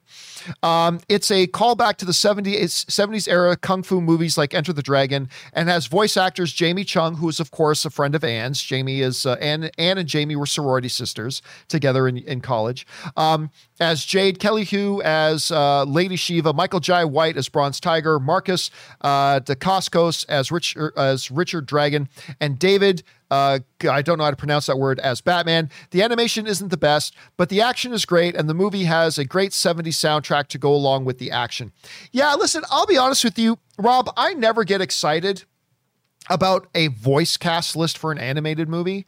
I really don't. Yeah. Like the actors literally go into a sound booth for a day or two, record all their lines, and leave. I, I don't get generally that excited. There are some exceptions. I mean, who can imagine Shrek without the voice of Mike Myers? Who can possibly imagine Buzz Lightyear without Tom Hanks? You know, so there are some exceptions, but for the most part, that stuff doesn't excite me. Yeah, I I thought the the trailer for that um, Soul of the Dragon looked interesting, but again, I I I popped it on for a few minutes. I'm like, this sucks. And I, I just walked away from it. So I, I didn't do a review of it because I didn't watch the whole thing. So I have no business doing a review of it. But since you're asking me, I'll tell you, I, I watched it. Did you get around to watching this one, Rob, at all? No, but I did see the trailer and I was like, I'd watch this. This looked good to me. But if you don't, if you didn't like it, I'm like, well, I probably wouldn't like it. Yeah. And by the people in the chat reminding me, I, I, I meant Woody as Tom Hanks. Buzz Lightyear was, of course, Tim Allen. So sorry, I got those mixed up for a second. All right. Anyway, next up, uh, we got Will K. writes, one of three. Uh, hello, John and Rob. I have a huge, or I have been a huge fan of the show since all the way back in the AMC closet days. Thank you for that, Will. I appreciate that. I am a weak man, John. I turned uh, HBO Max on last night, and there, ready to be watched, was The Suicide Squad. I had intended my first viewing to be in a theater, but the temptation was too great. I don't blame you, man.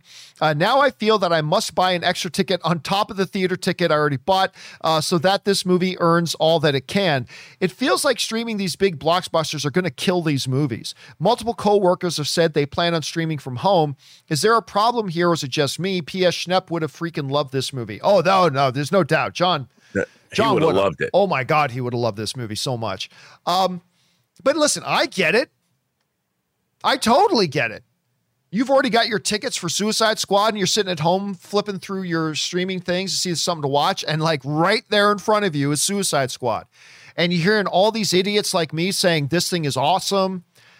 Uh, how do you not give into that temptation to go ahead and hit play? The, the key is you've already planned on watching it in theaters and you're already contributing to it by buying your tickets. And that's great. But I, I can't blame you, man. I can't blame you. But yes, this is going to ruin movies. It's, it's going to ruin movies.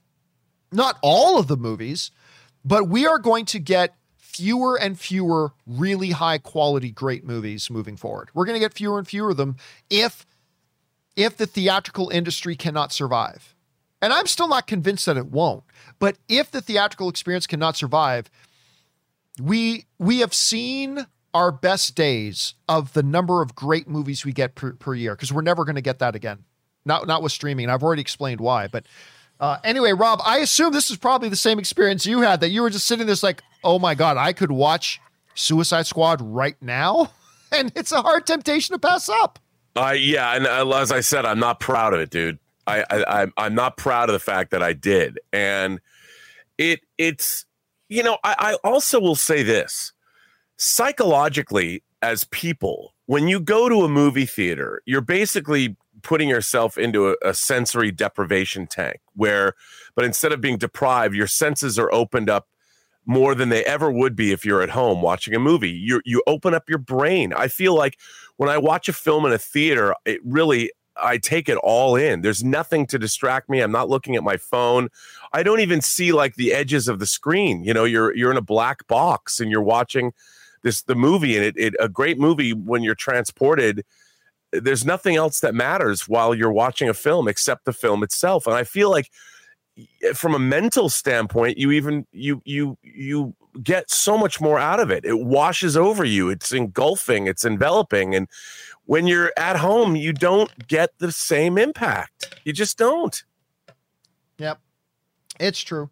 All right um and by the way i know some people are in the live chat are saying something like and I know I, I, get the rationale saying, well, you know, maybe that's true, like that you're going to see a decrease in the quality movies, but there's still going to be great indie movies. Listen, I don't know how to break this to you. If you don't think there's going to be a trickle down effect on this, you're crazy. There, this will impact even the smaller, high quality indie movies because these streamers are just going to look at these things different ways. And and what's going to happen is Rob because of the quantity over quality thing, they're just going to crank out a lot of stuff. But guess what? It's going to happen like what so much happens on Netflix. These things will get released on Netflix. And even people like you and me who keep an eye on Netflix, there's like 20 things a month that drop on it that we've never even heard of. Like it came and went, and it's like we never even knew it was there. And that's going to be the destiny a lot of these indie films. They're going to get no promotion they're going to get no um, no campaign whatsoever. At least even the small indies, they got little theatrical releases. Like take A24's Ghost Story, uh, the one with uh, Casey Affleck, right? Like even did that get a huge campaign? No, but it got a marketing campaign. And people, a, lot of people knew about it, even if they weren't going to go see it. And if you don't think this whole new shift is going to affect indie films, that's a wonderful fantasy you live in. That's a wonderful fantasy. But the reality is, it is going to, a different type of an impact, yes, but it's definitely going to have an impact 100%. 100%. Anyway, uh, let's move on here. Next up, uh, Orange Grove 55 writes, um, hey, John, I disagree with you a lot on many issues, but that is a huge part as to why I love watching your show. Echo chambers are boring. I love hearing your perspective. Keep up the great work, sir. Ah, thanks so much for saying that, Orange Grove, because, you know, Rob, we tell people a lot. Our job, there's two things our job are not. Okay. Our job, number one, is not to say things you already agree with. And number two, our job is not to convince you to agree with our point of view. What our job as YouTubers and film pundits is, is to give you our perspective and point of view in such a way that helps you better sharpen, understand, and establish your own point of view. Like, if me explaining, you know, why I I think it's incredibly damaging to the movie industry with the move with what's going on with streaming and the battle with the theaters right now. That's not meant to convince you to agree with me. It's meant to give my arguments in such a way that if you disagree with me, it helps you better sharpen why you disagree with me. So at the end of the day, if you and I still disagree, great. If you've got a better understanding and more of a perspective on why you disagree with me after I give my my perspective, awesome. That's the idea. We see too many YouTubers, Rob, and I'm not naming names, but too many YouTubers today just say what they think their audience wants to hear. That's it. They just say what their audience wants to hear. Or they'll just cover things that they think are going to get clicks. And I'm not going to give any examples of this. And it's like, that's not what we do here. That's not the type of channel I want to be. I want to have people watching the show that disagree with me. I want to have that because that creates for a better community environment. And listen, our audience, Rob, we talk all the time about different movies and issues where our audience has actually changed my mind on certain things. And that's the great thing about the community. So that's one of the things that I love about this. And, and Rob, why I love having a guy like you on who you and I often agree on a lot of th- things, but you and I often disagree on a lot of things. Yeah. Star Trek. but, and that's, but that's one of the great things is that, that we have different perspectives. And I want nothing less of that from our audience as we do from ourselves. I don't know. What's your take on that whole thing? No, I, I I agree with that, and and the fact that you and I can disagree about things and still be friends and still move forward, and and, and I think that's what makes this show in particular interesting to watch is that you get different perspectives from us. Sometimes we we agree, and sometimes we don't. But you know, we are trying to look at things with an industry, an eye toward how the industry works and the business of it. It's not just like that, oh, that's good or that sucks. You know, we don't we don't ever really do that. we try and and I I really appreciate that, and that's that you uh, allow me to bring my perspective to this, and that like when I go to the Campea classroom with you, I learn things because you know you've you've done some research and you've planned the shows like like you you I don't know if people really get this, but you send show notes out the day before where and like when I do my own show, we do a little research here before. We don't just turn the camera on and yammer away. And I think that's important. And I think that's what makes this channel stand out. All right. Thanks for that, man. All right. Last one we'll do here with Robert Meyer Burnett still here because we're, we're keeping him overtime already. But Christopher writes do you think theaters are worried that after a year of day and date convenience for consumers, that it will be hard to put the genie back in the bottle and get people accustomed to exclusive theatrical windows again? Thanks for all you do. Absolutely, they're concerned about that. They're absolutely concerned about that. You know, I'm I'm going to CinemaCon here in a couple of weeks where the whole movie theater industry is getting together and they're screening Shang-Chi at it. Very excited about that. I'm bummed. Um, and so we're going to be talking about that. See, the bigger question is not what the movie theaters are concerned about is exactly that. But you, Rob, we talked about that great article that Deadline had a few weeks ago about how these studios are realizing this is not good business. You know, that you are making far more money. If you're a studio, you are making far more money with a theatrical release and making money there then doing a PVOD rental and making money there, and then putting it on your streaming service of choice and making money there. You have multiple points, Deadline pointed out. You have multiple points where you make money and profit off of your property. And this experiment that they've been doing, whether it's Disney or HBO Max, they're realizing we're leaving so much money on the table yeah. Like I, I, like with Disney Plus, Mulan was a disaster for them, or with their premium access. Um, uh, I already said Mulan. What was that? Raya and the Last Dragon. By the way, Raya and the Last Dragon is pretty damn good. If you haven't checked it out yet, but that was a disaster for them. Cruella was a disaster for them. Uh, they tried to spin it as if uh, um, Jungle Cruise was kind of a success. It was not. It was not. And it was kind of funny seeing them trying to spin that as a success, and it completely wasn't. That's a $200 million movie. That was a $200 million movie. That is not a success at all. But it's not going to be about the theater's reaction. It's going to be about the studios realizing we're shooting ourselves in the foot. And we are leaving, we're going to lose money on this. And then it's going to take us as the fans to realize that that whole move over there, like those producers were talking about, is going to ultimately lead to lower quality film and and studios realizing we can put less and less and less effort and resources into these films because it doesn't matter. We don't have to make them all that good. All we got to do is make one or two really good ones a year, and we every all the other thems can be shite, and it doesn't matter. So, are the theaters worried about it? Damn right, they're worried about it. Of course they are. This is their entire industry. I mean, the studios, Rob, are looking at making not as much money, and that's going to hurt them. The theaters are talking like a guillotine is hanging over their neck and like is yep. going to kill them. Studios are going to make less money, but the theaters are going to be dead. So it's it's good for overall, but absolutely the theaters are worried about it. Rob, I can't imagine this not being a big topic of conversation once we once uh sorry we I keep forgetting you can't come with me this year. But once I get to CinemaCon, do you think it's going to be a big topic of conversation there for the theaters?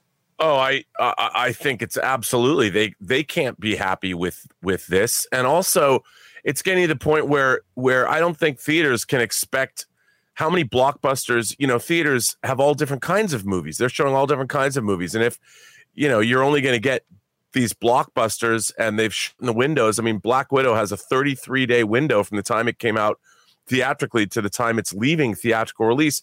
How can theaters be happy about that? I mean, they can't be. And I I think we're really we're looking at a as far as the theatrical experience goes i do think that there's an existential crisis happening here. And you know i just saw there's a new poster for dune that just dropped today. And it's you know it's the ad is it's it's on the bottom. It says warner brothers and then hbo max. And i look at dune i look at that trailer i'm thinking to myself my god here's a movie i want to see in imax on the biggest screen possible and yet they're also putting it out on imax i'm like what a disservice i mean they're putting it out on hbo max what a disservice to that movie. I mean, here, if if, ever, if nothing else, they're they're giving us something that is designed to be seen in the biggest theater possible. And yet, most people, I think, are going to go see it and watch it on HBO Max instead. And that's unfortunate. Uh, indeed, it is. Anyway, Rob, I know we kept you overtime here again today. Thanks so much for bringing uh, yourself and your perspective to this wonderful conversation. Until tomorrow, where can people find you and your goodness online? Uh, you can find me on Instagram at Robert Meyer Burnett. Robert Meyer Burnett. You can find me on Twitter at Burnett RM or find me on my own YouTube channel, The Burnett Work. All right, Rob, thanks a lot for being here again, and we'll talk to you tomorrow. Have a good one. All right, you too. Ladies and gentlemen, the one and the only, the great Robert Meyer Burnett. He'll, of course, be back tomorrow. But listen, we still got some time here. So we're going to keep going through your comments and questions. And by the way, our friend Lord Evil 187 sends in a super chat badge in the live chat. Thank you, Lord Evil. Appreciate that, man. All right, let's move on here. Empire 1980 writes, Hey, John, first time tipper. Thank you so much, man. Appreciate that. Favorite Robert Downey Jr. movie before Iron Man and after Iron Man? Uh, for me, because my mom uh, watched them both a lot when I was a kid, it's uh, Chances Are and Heart and Souls. So I think for me, pre Iron Man, two movies come to mind. One is Kiss Kiss Bang Bang which many people around here refer to as Kiss Kiss Gang Bang because I accidentally misspoke once and I've never lived it down. So, yes, Kiss Kiss Bang Bang, the one he did with um, the great Shane Black and Val Kilmer. Uh, fabulous, fabulous movie. If you've never seen Kiss Kiss Bang Bang, you should absolutely go and watch that. The other one um, is the one where Robert Downey Jr. got his Academy Award nomination for was Chaplin. Uh, Chaplin was I, again, Robert Downey Jr. got nominated for Best Actor for that film. It's wonderful. Uh, you should really check that out. So those are the two I would point out pre Iron Man. Post Iron Man, um, it was he hasn't done much great post Iron Man. I would say the one would be what is the actual name of it? Is it the Judge? Is that the one he did? Uh, yeah, it's it's the the the judge is the one that he did with Robert Duvall. Uh, the judge was pretty good. The judge was actually pretty good. I think he produced that movie as well. And let me see if I can bring up a poster for it here. Yeah, he he produced it. And Robert Duvall. Oh my God, Robert Duvall was good. I, if I'm not mistaken, I think Duvall got nominated for an Academy Award for his role in that. I think he got nominated for Academy Award in that. Oh, you know what? Mega Chris just pointed out as well. I totally forgot about Sherlock Holmes. Yeah, I love the first Sherlock Holmes movie. I love the first Sherlock Holmes movie. So there's that one too. But uh, I would also say uh, the judge. And actually, let me just double check this. Did he get nominated for that? I cannot remember. Hold on a second. Um, uh, awards. Okay, so the judge got nominated. Yeah, it got nominated for one award, and that was for Best Performance by an Actor in a Supporting Role for Robert Duvall. And Robert Duvall was crazy, crazy good in that. Like, nutty, nutty good. It's so good. Anyway, that's what I would say to that. Thanks for the question, Empire. All right, next up. BK Dan writes John, I wanted to bring to everyone's attention that today, I think BK actually sent this in over the weekend. I wanted to bring to everyone's attention that today would have been Lucille Ball's 110th birthday. She was owner slash operator of the first studio to, to produce Star Trek, uh, Desilu, first season, and and one half of season two. You know what? Everybody, we got that new movie coming out about Lucille Ball with Nicole Kidman. And people forget because none of us were alive, or at least most of us watching this show weren't alive when like uh, Lucille Ball w- was was coming out and the the when she was huge. At that time, a woman being truly powerful in Hollywood was almost unheard of. I mean, we've come a long way. Lucille Ball changed the game in a lot of different ways. In a lot of different ways. And her place in Hollywood history is forever cemented. And I can't wait to see this Nicole Kidman thing uh, coming out about that. Anyway, thanks for sharing that, BK. All right. Uh, RM writes Uh, hi, Kim. Obviously, Kim's not here today. Robert Meyer, Burnett, and John. I absolutely love Suicide Squad. So glad the fun is back in entertainment. I'm glad you liked it, man. Yeah, I absolutely loved it too. Absolutely fantastic. Just a great cinematic experience, and I'm glad you had a good time, dude. All right, BK Dan writes John, Dungeons and Dragons question. When did you start playing? I started in 1984, which makes me old. I'm not going to say how old though. LOL. Yeah, I probably started playing D&D I'm going to guess probably around 86. I think around 86. I was probably 13 or 14 at the time. And I'll never forget my first Dungeons and Dragons character was a wizard that I named Zap. I mean, look, I was a kid. I wasn't very creative, okay? Uh, I created my wizard, and his name was Zap the Wizard. I still remember it. I still remember my character sheet and everything. But yeah, that's, and I still play it to this day. What game can you say you were playing when you were 14 that you're still playing today? Not a lot. Not a lot. Uh, all right. Next up, uh, Suthius writes, if I may, this isn't a spoiler. Idris's character in the Suicide Squad says the word Dim Mak. Sound familiar? That's right. Frank Dux, uh, ha- or Dukes had to perform it upon entering the Kumite ring for the first time. Uh, that's in the movie Bloodsport. Second time I've ever heard this phrase in my in any movie. I'll tell you what. I have seen Suicide Squad. I do not remember him saying Dim Mak, which again, the character's name is Bloodsport. So if he referenced something from the movie Bloodsport, that would be pretty cool. But I do not remember that.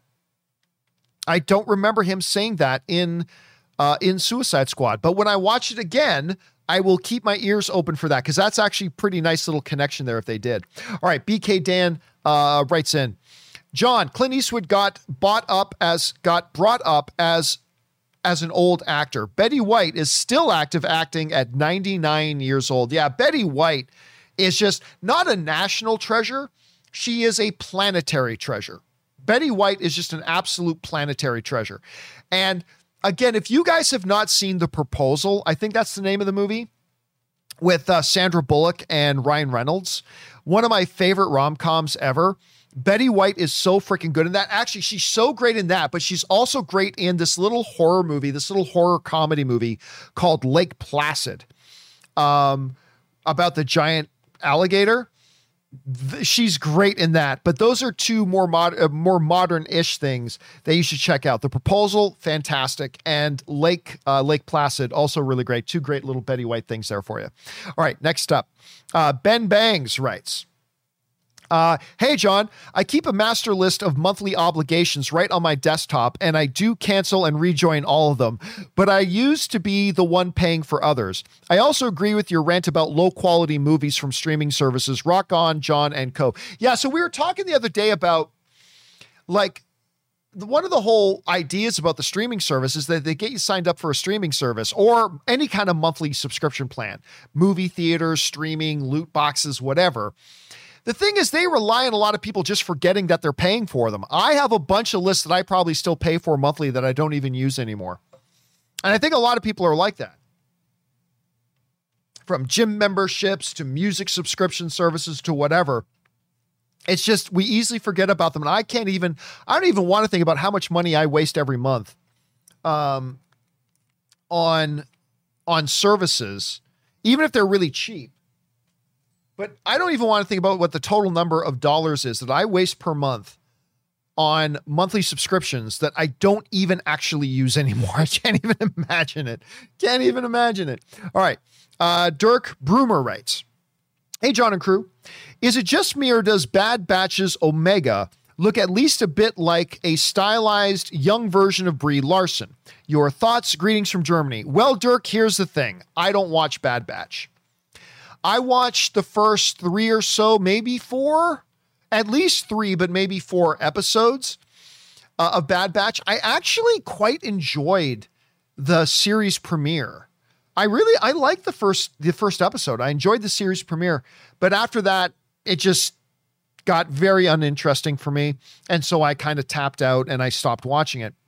And I don't remember there being a character Omega up until the point that I watched it. And so I cannot say yeah, I, I cannot say that uh, whether it does or does not look like a young Brie Larson because I haven't watched it up to the point where Omega shows up. So can't really answer that. Sorry about that, Dirk. I wish I could give you an answer, but I don't. You guys in the live chat, does Omega, those of you who watch Bad Batch, does Omega look like a young stylized version of Brie Larson? Leave your thoughts in the description. All right, next up. Katniss Ever Dreams writes, John, while I am excited to see a, a new movie set in the Hunger Games world of Panem, I will say the book, A Ballad of Songbirds and Snakes, was boring and not well received. It will need some serious adaptation to make it a good story. Still excited. Yeah, we talked about this on the on the last show that we did. That of course in 2022, they're going to start shooting the next Hunger Games movie that is a prequel set around the rise of President Snow from a young man to becoming, you know, the guy, the villain that we know him to be. And it's going to be called A Ballad of Songbirds and Snakes, which is an absolutely horrible, horrible title. Horrible title. Awful. Uh, and and you know we talked the other day about listen, I when when the Hunger Games movies came out, there was a pop cultural buzz surrounding Hunger Games. Like a lot of people were excited about Hunger Games, even those who weren't excited about you could feel the buzz for it. I don't sense any hunger, no pun intended. I don't sense any hunger for more Hunger Games stuff today. I just I just don't. So, I yeah, we'll see. Not to mention the title Songbirds and Snakes, not catchy. Not not something that rolls off the old tongue. Not I mean, ultimately the title won't determine whether or not the movie's good. I'm just saying it's a bad title. That's, that's all I'm saying. It's a bad title. All right, next up. Empire 1980 writes, which which everything going on you probably meant with with everything going on with Disney and Scarlett. Uh, what's going to happen to Tower of Terror? I've never heard of that. Uh, the Disney movie she signed on to be in. Uh, I a little excited to see it only because I grew up on the original movie Kirsten Dunst and Steve Guttenberg. I I'm gonna be honest with you. I'm not really sure what it is we're talking about. I'm not really sure what it is we're talking about. Oh, Dr. Peppers is saying Tower of Terror. Okay, Tower of Terror. Okay, Sorry, Tower of Tower? I don't know what Tower of Tower is. All right. Thank you guys in the live chat for throwing that in there. I would listen, business is business. They might be arguing and fighting over one project. That doesn't mean they can't do fulfill another obligation to each other. But look, both of them, look, they've already signed a contract for it, right? But both of them can just get in touch with each other and say if they want, look, you, we don't like each other so, how about we both agree to cancel our contract over this other movie? They could do that. But I don't know. I suspect, look, business is business. You can't make it personal. And you may be arguing over a legal matter of financial compensation over one project you worked on. But Disney has made a lot of money with Scarlett Johansson, and Scarlett Johansson has made a lot of money with Disney. And so they, I could totally see them still falling through. Now, the one caveat to that is you know how I said it's business is business, it's not personal? Disney kind of made it personal with their with their idiotic brain dead what fucking moron drafted that response and fire their ass immediately response when they outed her salary for the movie and they started to try to try to draw comparisons to pandemic and they called her sad and all this kind of stuff. Okay, whatever fucking moron drafted that needs to be fired and never work in this business again. Bob Chapek. Anyway, um, I'm not going to go off on that whole thing again. But if they can get past that, business is business. Scarlett can still make money with Disney, and Disney can still make money with Scarlett. And at the end of the day, that's what it's all about. So it could ruin those plans, but I wouldn't be surprised if they move forward with it and still fulfilled their uh, their other deals. All right, next up. Empire 1980 also writes The whole drama going on inside Disney isn't the first time this has happened. When Michael Eisner, that was not a great experiment. When Michael Eisner ran Disney, he almost destroyed it until he got the boot and Bob Iger took over. Yeah, a lot of people forget that a lot of people forget that when Bob, it's not like Bob Iger came in and took over this well oiled, fully firing on all cylinders machine in Disney. They were think, facing a lot of very difficult challenges, in part to Michael Eisner's lack of historically great run as the CEO of Disney. So when Bob Iger stepped in, he had a lot of challenges to face. Bob Iger took that company and he turned it into the crown jewel of the entertainment industry. That's what Bob Iger did. And seeing how badly Disney has been managed since he stepped back as CEO, he, st- he stepped out of the CEO role, is startling. And I don't know, it's going to be interesting to see what happens moving forward. But anyway, good good for you to bring up that little context there, Empire. All right, Colby writes, Hey John and Rob, just miss Rob. Have you seen the Have you seen the I Am Number Four film? I have seen it. If so, what are your thoughts on it? And is it possible we'll get a sequel somewhere down the line? No, we're not going to get a sequel to I Am Number Four for two very important reasons. Number one, I Am Number Four completely bombed. Uh, let me just bring it up the box office here. I Am Number Four box office. It completely flopped. Uh, I believe it, made it made less than 200 million worldwide. Yeah, here it is. It made 149 million dollars worldwide, like worldwide, 149 million dollars. So it did not do what they expected. It didn't lose a lot of money because it would only cost like 50 or 60 million to make, but still, it just the audiences weren't interested in it. Uh, but more importantly than that, today, uh, this was a movie that came out. What? How many years ago did this come out? What was the release date on this? Came out 10 years ago. Oh my God, that's hard to imagine. 10 years. 10 years. Now, I will, I thought I Am Number Four was okay. It was all right. It was all right. A lot of people didn't like it though. Um, here's why I'll, I'll always remember it though. Now, one of Anne's favorite celebrities is Zac Efron. Total one of her favorite celebrities is Zac Efron. And what happened was that the girl who starred in uh, I Am Number Four, uh, I Am Number Four, the girl who starred in it, um, what is her name again? She was in Warm Bodies. Teresa Palmer, that was her name. She was in Warm Bodies and she was in, uh, I forget what else she was in. Anyway, Teresa Palmer, I really like her. So, anyway, Teresa Palmer, this is a long story for a very minor point I'm making, but indulge me. So, Teresa Palmer was the female lead of the movie. And she was really good friends with Zac Efron. So, the studio invited me to this special screening of I Am Number Four, an early screening and they invited the director and the cast of the movie were there and then they had this little after party afterwards right? So Zack Snyder or Zac Efron I should say was at the after party. Now I had recently not long a couple years before that I had done this really good interview with Zac Efron for his movie um, me and Orson Welles. By the way, if you want to know how good of an actor Zac Efron is, don't just watch Greatest Showman because he's great in that. Also, go watch this little movie he did with Claire Danes called uh, me and Orson Welles is fantastic. Anyway, long story short, I so I'm at this after party and I go up to Zac and Anne sees Zac Efron's here. Oh my God, Zac's not in I Am Number Four. He was just there hanging out with Teresa Palmer. And she's like, Zac Efron's here. I go, well, here, come on, let me introduce you to Zac Efron. So I go over to him, and this made me a fan of Zac Efron forever because it had been a year or two since I had last interviewed him.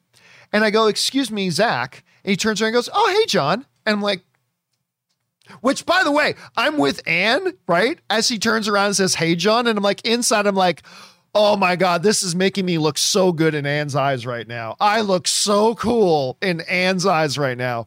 Because Zac Efron just turned around, looked at me, and said, Oh, hey, John probably cemented her feelings for me forever at that point. So thank you, Zac Efron, wherever you are for that, making me look so good in Anne's eyes. So Efron turns around. He says, Oh, hey, John.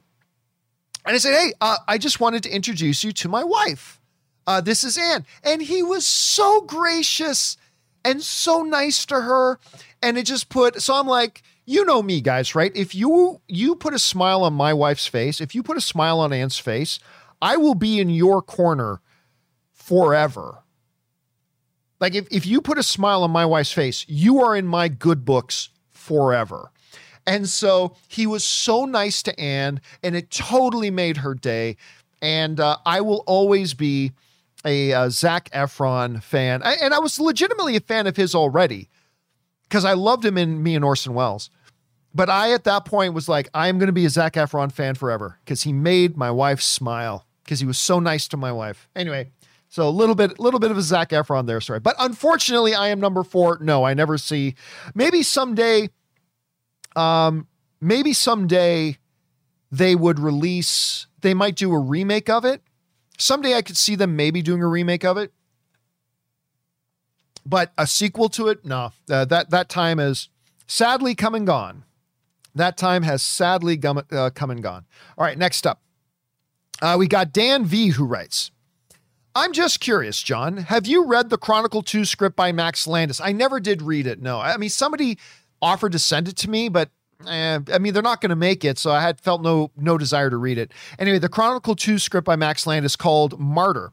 Uh, he discussed it years ago how it was too dark for Fox and it was passed over. Matt ends up being prominent from the first one, and that interests me. Not just a new group, uh, yeah, not just a new group. The lead of Martyr was a woman named Miranda, with Matt showing up later. Matt helps the government since he went public, where he saves people and tries to figure out where the powers came from. The script is very easy to find uh, with a Google search. Yeah, and like I said, I, I had somebody offer it to me before. I never did. All I know is this I wanted another Chronicle movie for years. I have wanted another Chronicle movie for years. But what I never wanted was what Max Landis said about four or five years ago, what Fox wanted to make. Just basically the exact same story. You know, only this time it's a new group of kids finds this thing, discovers they have powers, and how those powers start to change them. It's like we already did that movie. It's called Chronicle. Why just do it again? Carry on the story. And then the other day they announced that, you know, the producer saying, yeah, that there is still possibility we'll do we're, we're working on another chronicle and it's exactly what max landis said it was. It's a new group of kids who discover the, the alien thing. They get powers and they try to figure out it's like what why? Why? Just carry on the story. Why just repeat the exact same story from last time? So i have no interest in chronicle at this point. Uh, not the, not the new one. I love the first one but i have no interest in this new one. All right guys last question of the day this comes to us from an anonymous viewer who writes Speaking of Armie Hammer, I'm an Agatha Christie movie fan. What is Disney going to do with Death on the Nile? That's a good question, man. I know the book story and his character is all over it, and rather important. Are they waiting for the world to forget who Armie Hammer is? yeah, look, I I think right now one of the biggest things they're wrestling with over at Disney Pictures besides how do we operate with this idiot as our CEO, Bob Chapek. Um, one of their biggest things they're struggling with is what the hell do we do with Death on the Nile? The follow up thing to Murder on the Orient Express. Because Armie Hammer is the lead guy. It's an ensemble movie, but he's the lead guy really in the movie. And Armie Hammer right now, his name is Mud. And, and listen, I'm not going to lie, I've always been an Armie Hammer fan. I I've had a chance to meet him a couple of times. He's always been very nice to me. Um, I really like him as an actor. I think he was tremendous in things like The Social Network, Call Me by Your Name. I, I just think the guy's a really good actor. I love seeing him on screen. I have, as an actor, as an actor, I've always been a big fan of Armie Hammer as an actor. But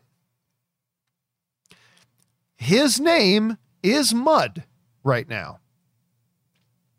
And I'm not going to go into the whole legal thing on that, just to say that Disney is dealing with the fact that his name is total cancer right now. So you've got this movie that's already done, and you got your basically your lead guy in it is a movie you can't release and a movie you can't market. What do you do with the movie now? You can't just shelve it. You put way too much money into it. you've got to try to get some kind of a return on it. Um, so what do you do? And I don't know. Like, do you just quietly slip it onto Disney Plus to get something out of it? Do you wait until what Anonymous just said? Wait until everybody forgets who Armie Hammer is and then put the movie out? I I don't know. And it's it's one of those situations that I honestly don't know what the answer is. I, I do know that just putting it in a box and hiding it isn't an option. You spent too much money on the movie. You got to get some kind of return for it. You have to get something for it. But what? I, I don't know. I'll be honest. I don't I don't have the answer. I don't have the answer. But what will they do with it is a really interesting question because they still don't have a release date for it. It's still TBD. And it is it is an interesting question and I don't know what they do with it. But if you guys have any ideas about what they should do with the movie, go ahead, jump down and and don't be dumb. Like, don't be stupid and say, just release it in theaters anyway.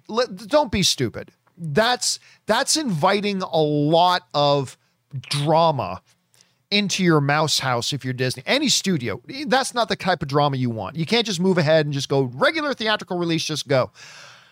I, eh, that's that's just too much drama. And it's easy for us to come up with what other people should do with their money when it's not our money on the line. Like everybody's an expert about what other people should do with their money, even though you would never do the same thing if it was your money on the line. And I'm the same way. But I mean, I, I don't know what the answer is. I, I'll I don't know what the answer is. I really don't. They are in a predicament. And it's going to be interesting to see where they go with that.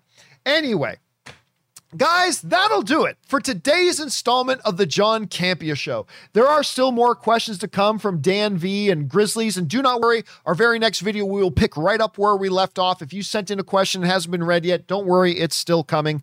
Uh, again, unless you're one of those four or five people that sent in a very, very spoiler heavy Suicide Squad question, which we just couldn't address on the show. Sorry about that. Um, anyway, guys. Thanks so much for being here. Don't forget to join me and Robert Meyer Burnett. And I'm going to see if we can get Kimberly on the show with us tomorrow, too. I'll, I'll, see if she's available. Anyway, join us for the show tomorrow, of course. Guys, special thank you to all you guys who did send in those live comments and questions. Number one, because you gave us great fun things to talk about. But number two, you supported this channel as you did it. And all of us involved with the John Campea Show, thank you guys so very much for your support. Okay, guys, remember to do the four main things stay smart, stay safe, take care of yourselves, and please take care of the people around you. That'll do it for me. My name's John Campea, and until next time, my friends, bye bye.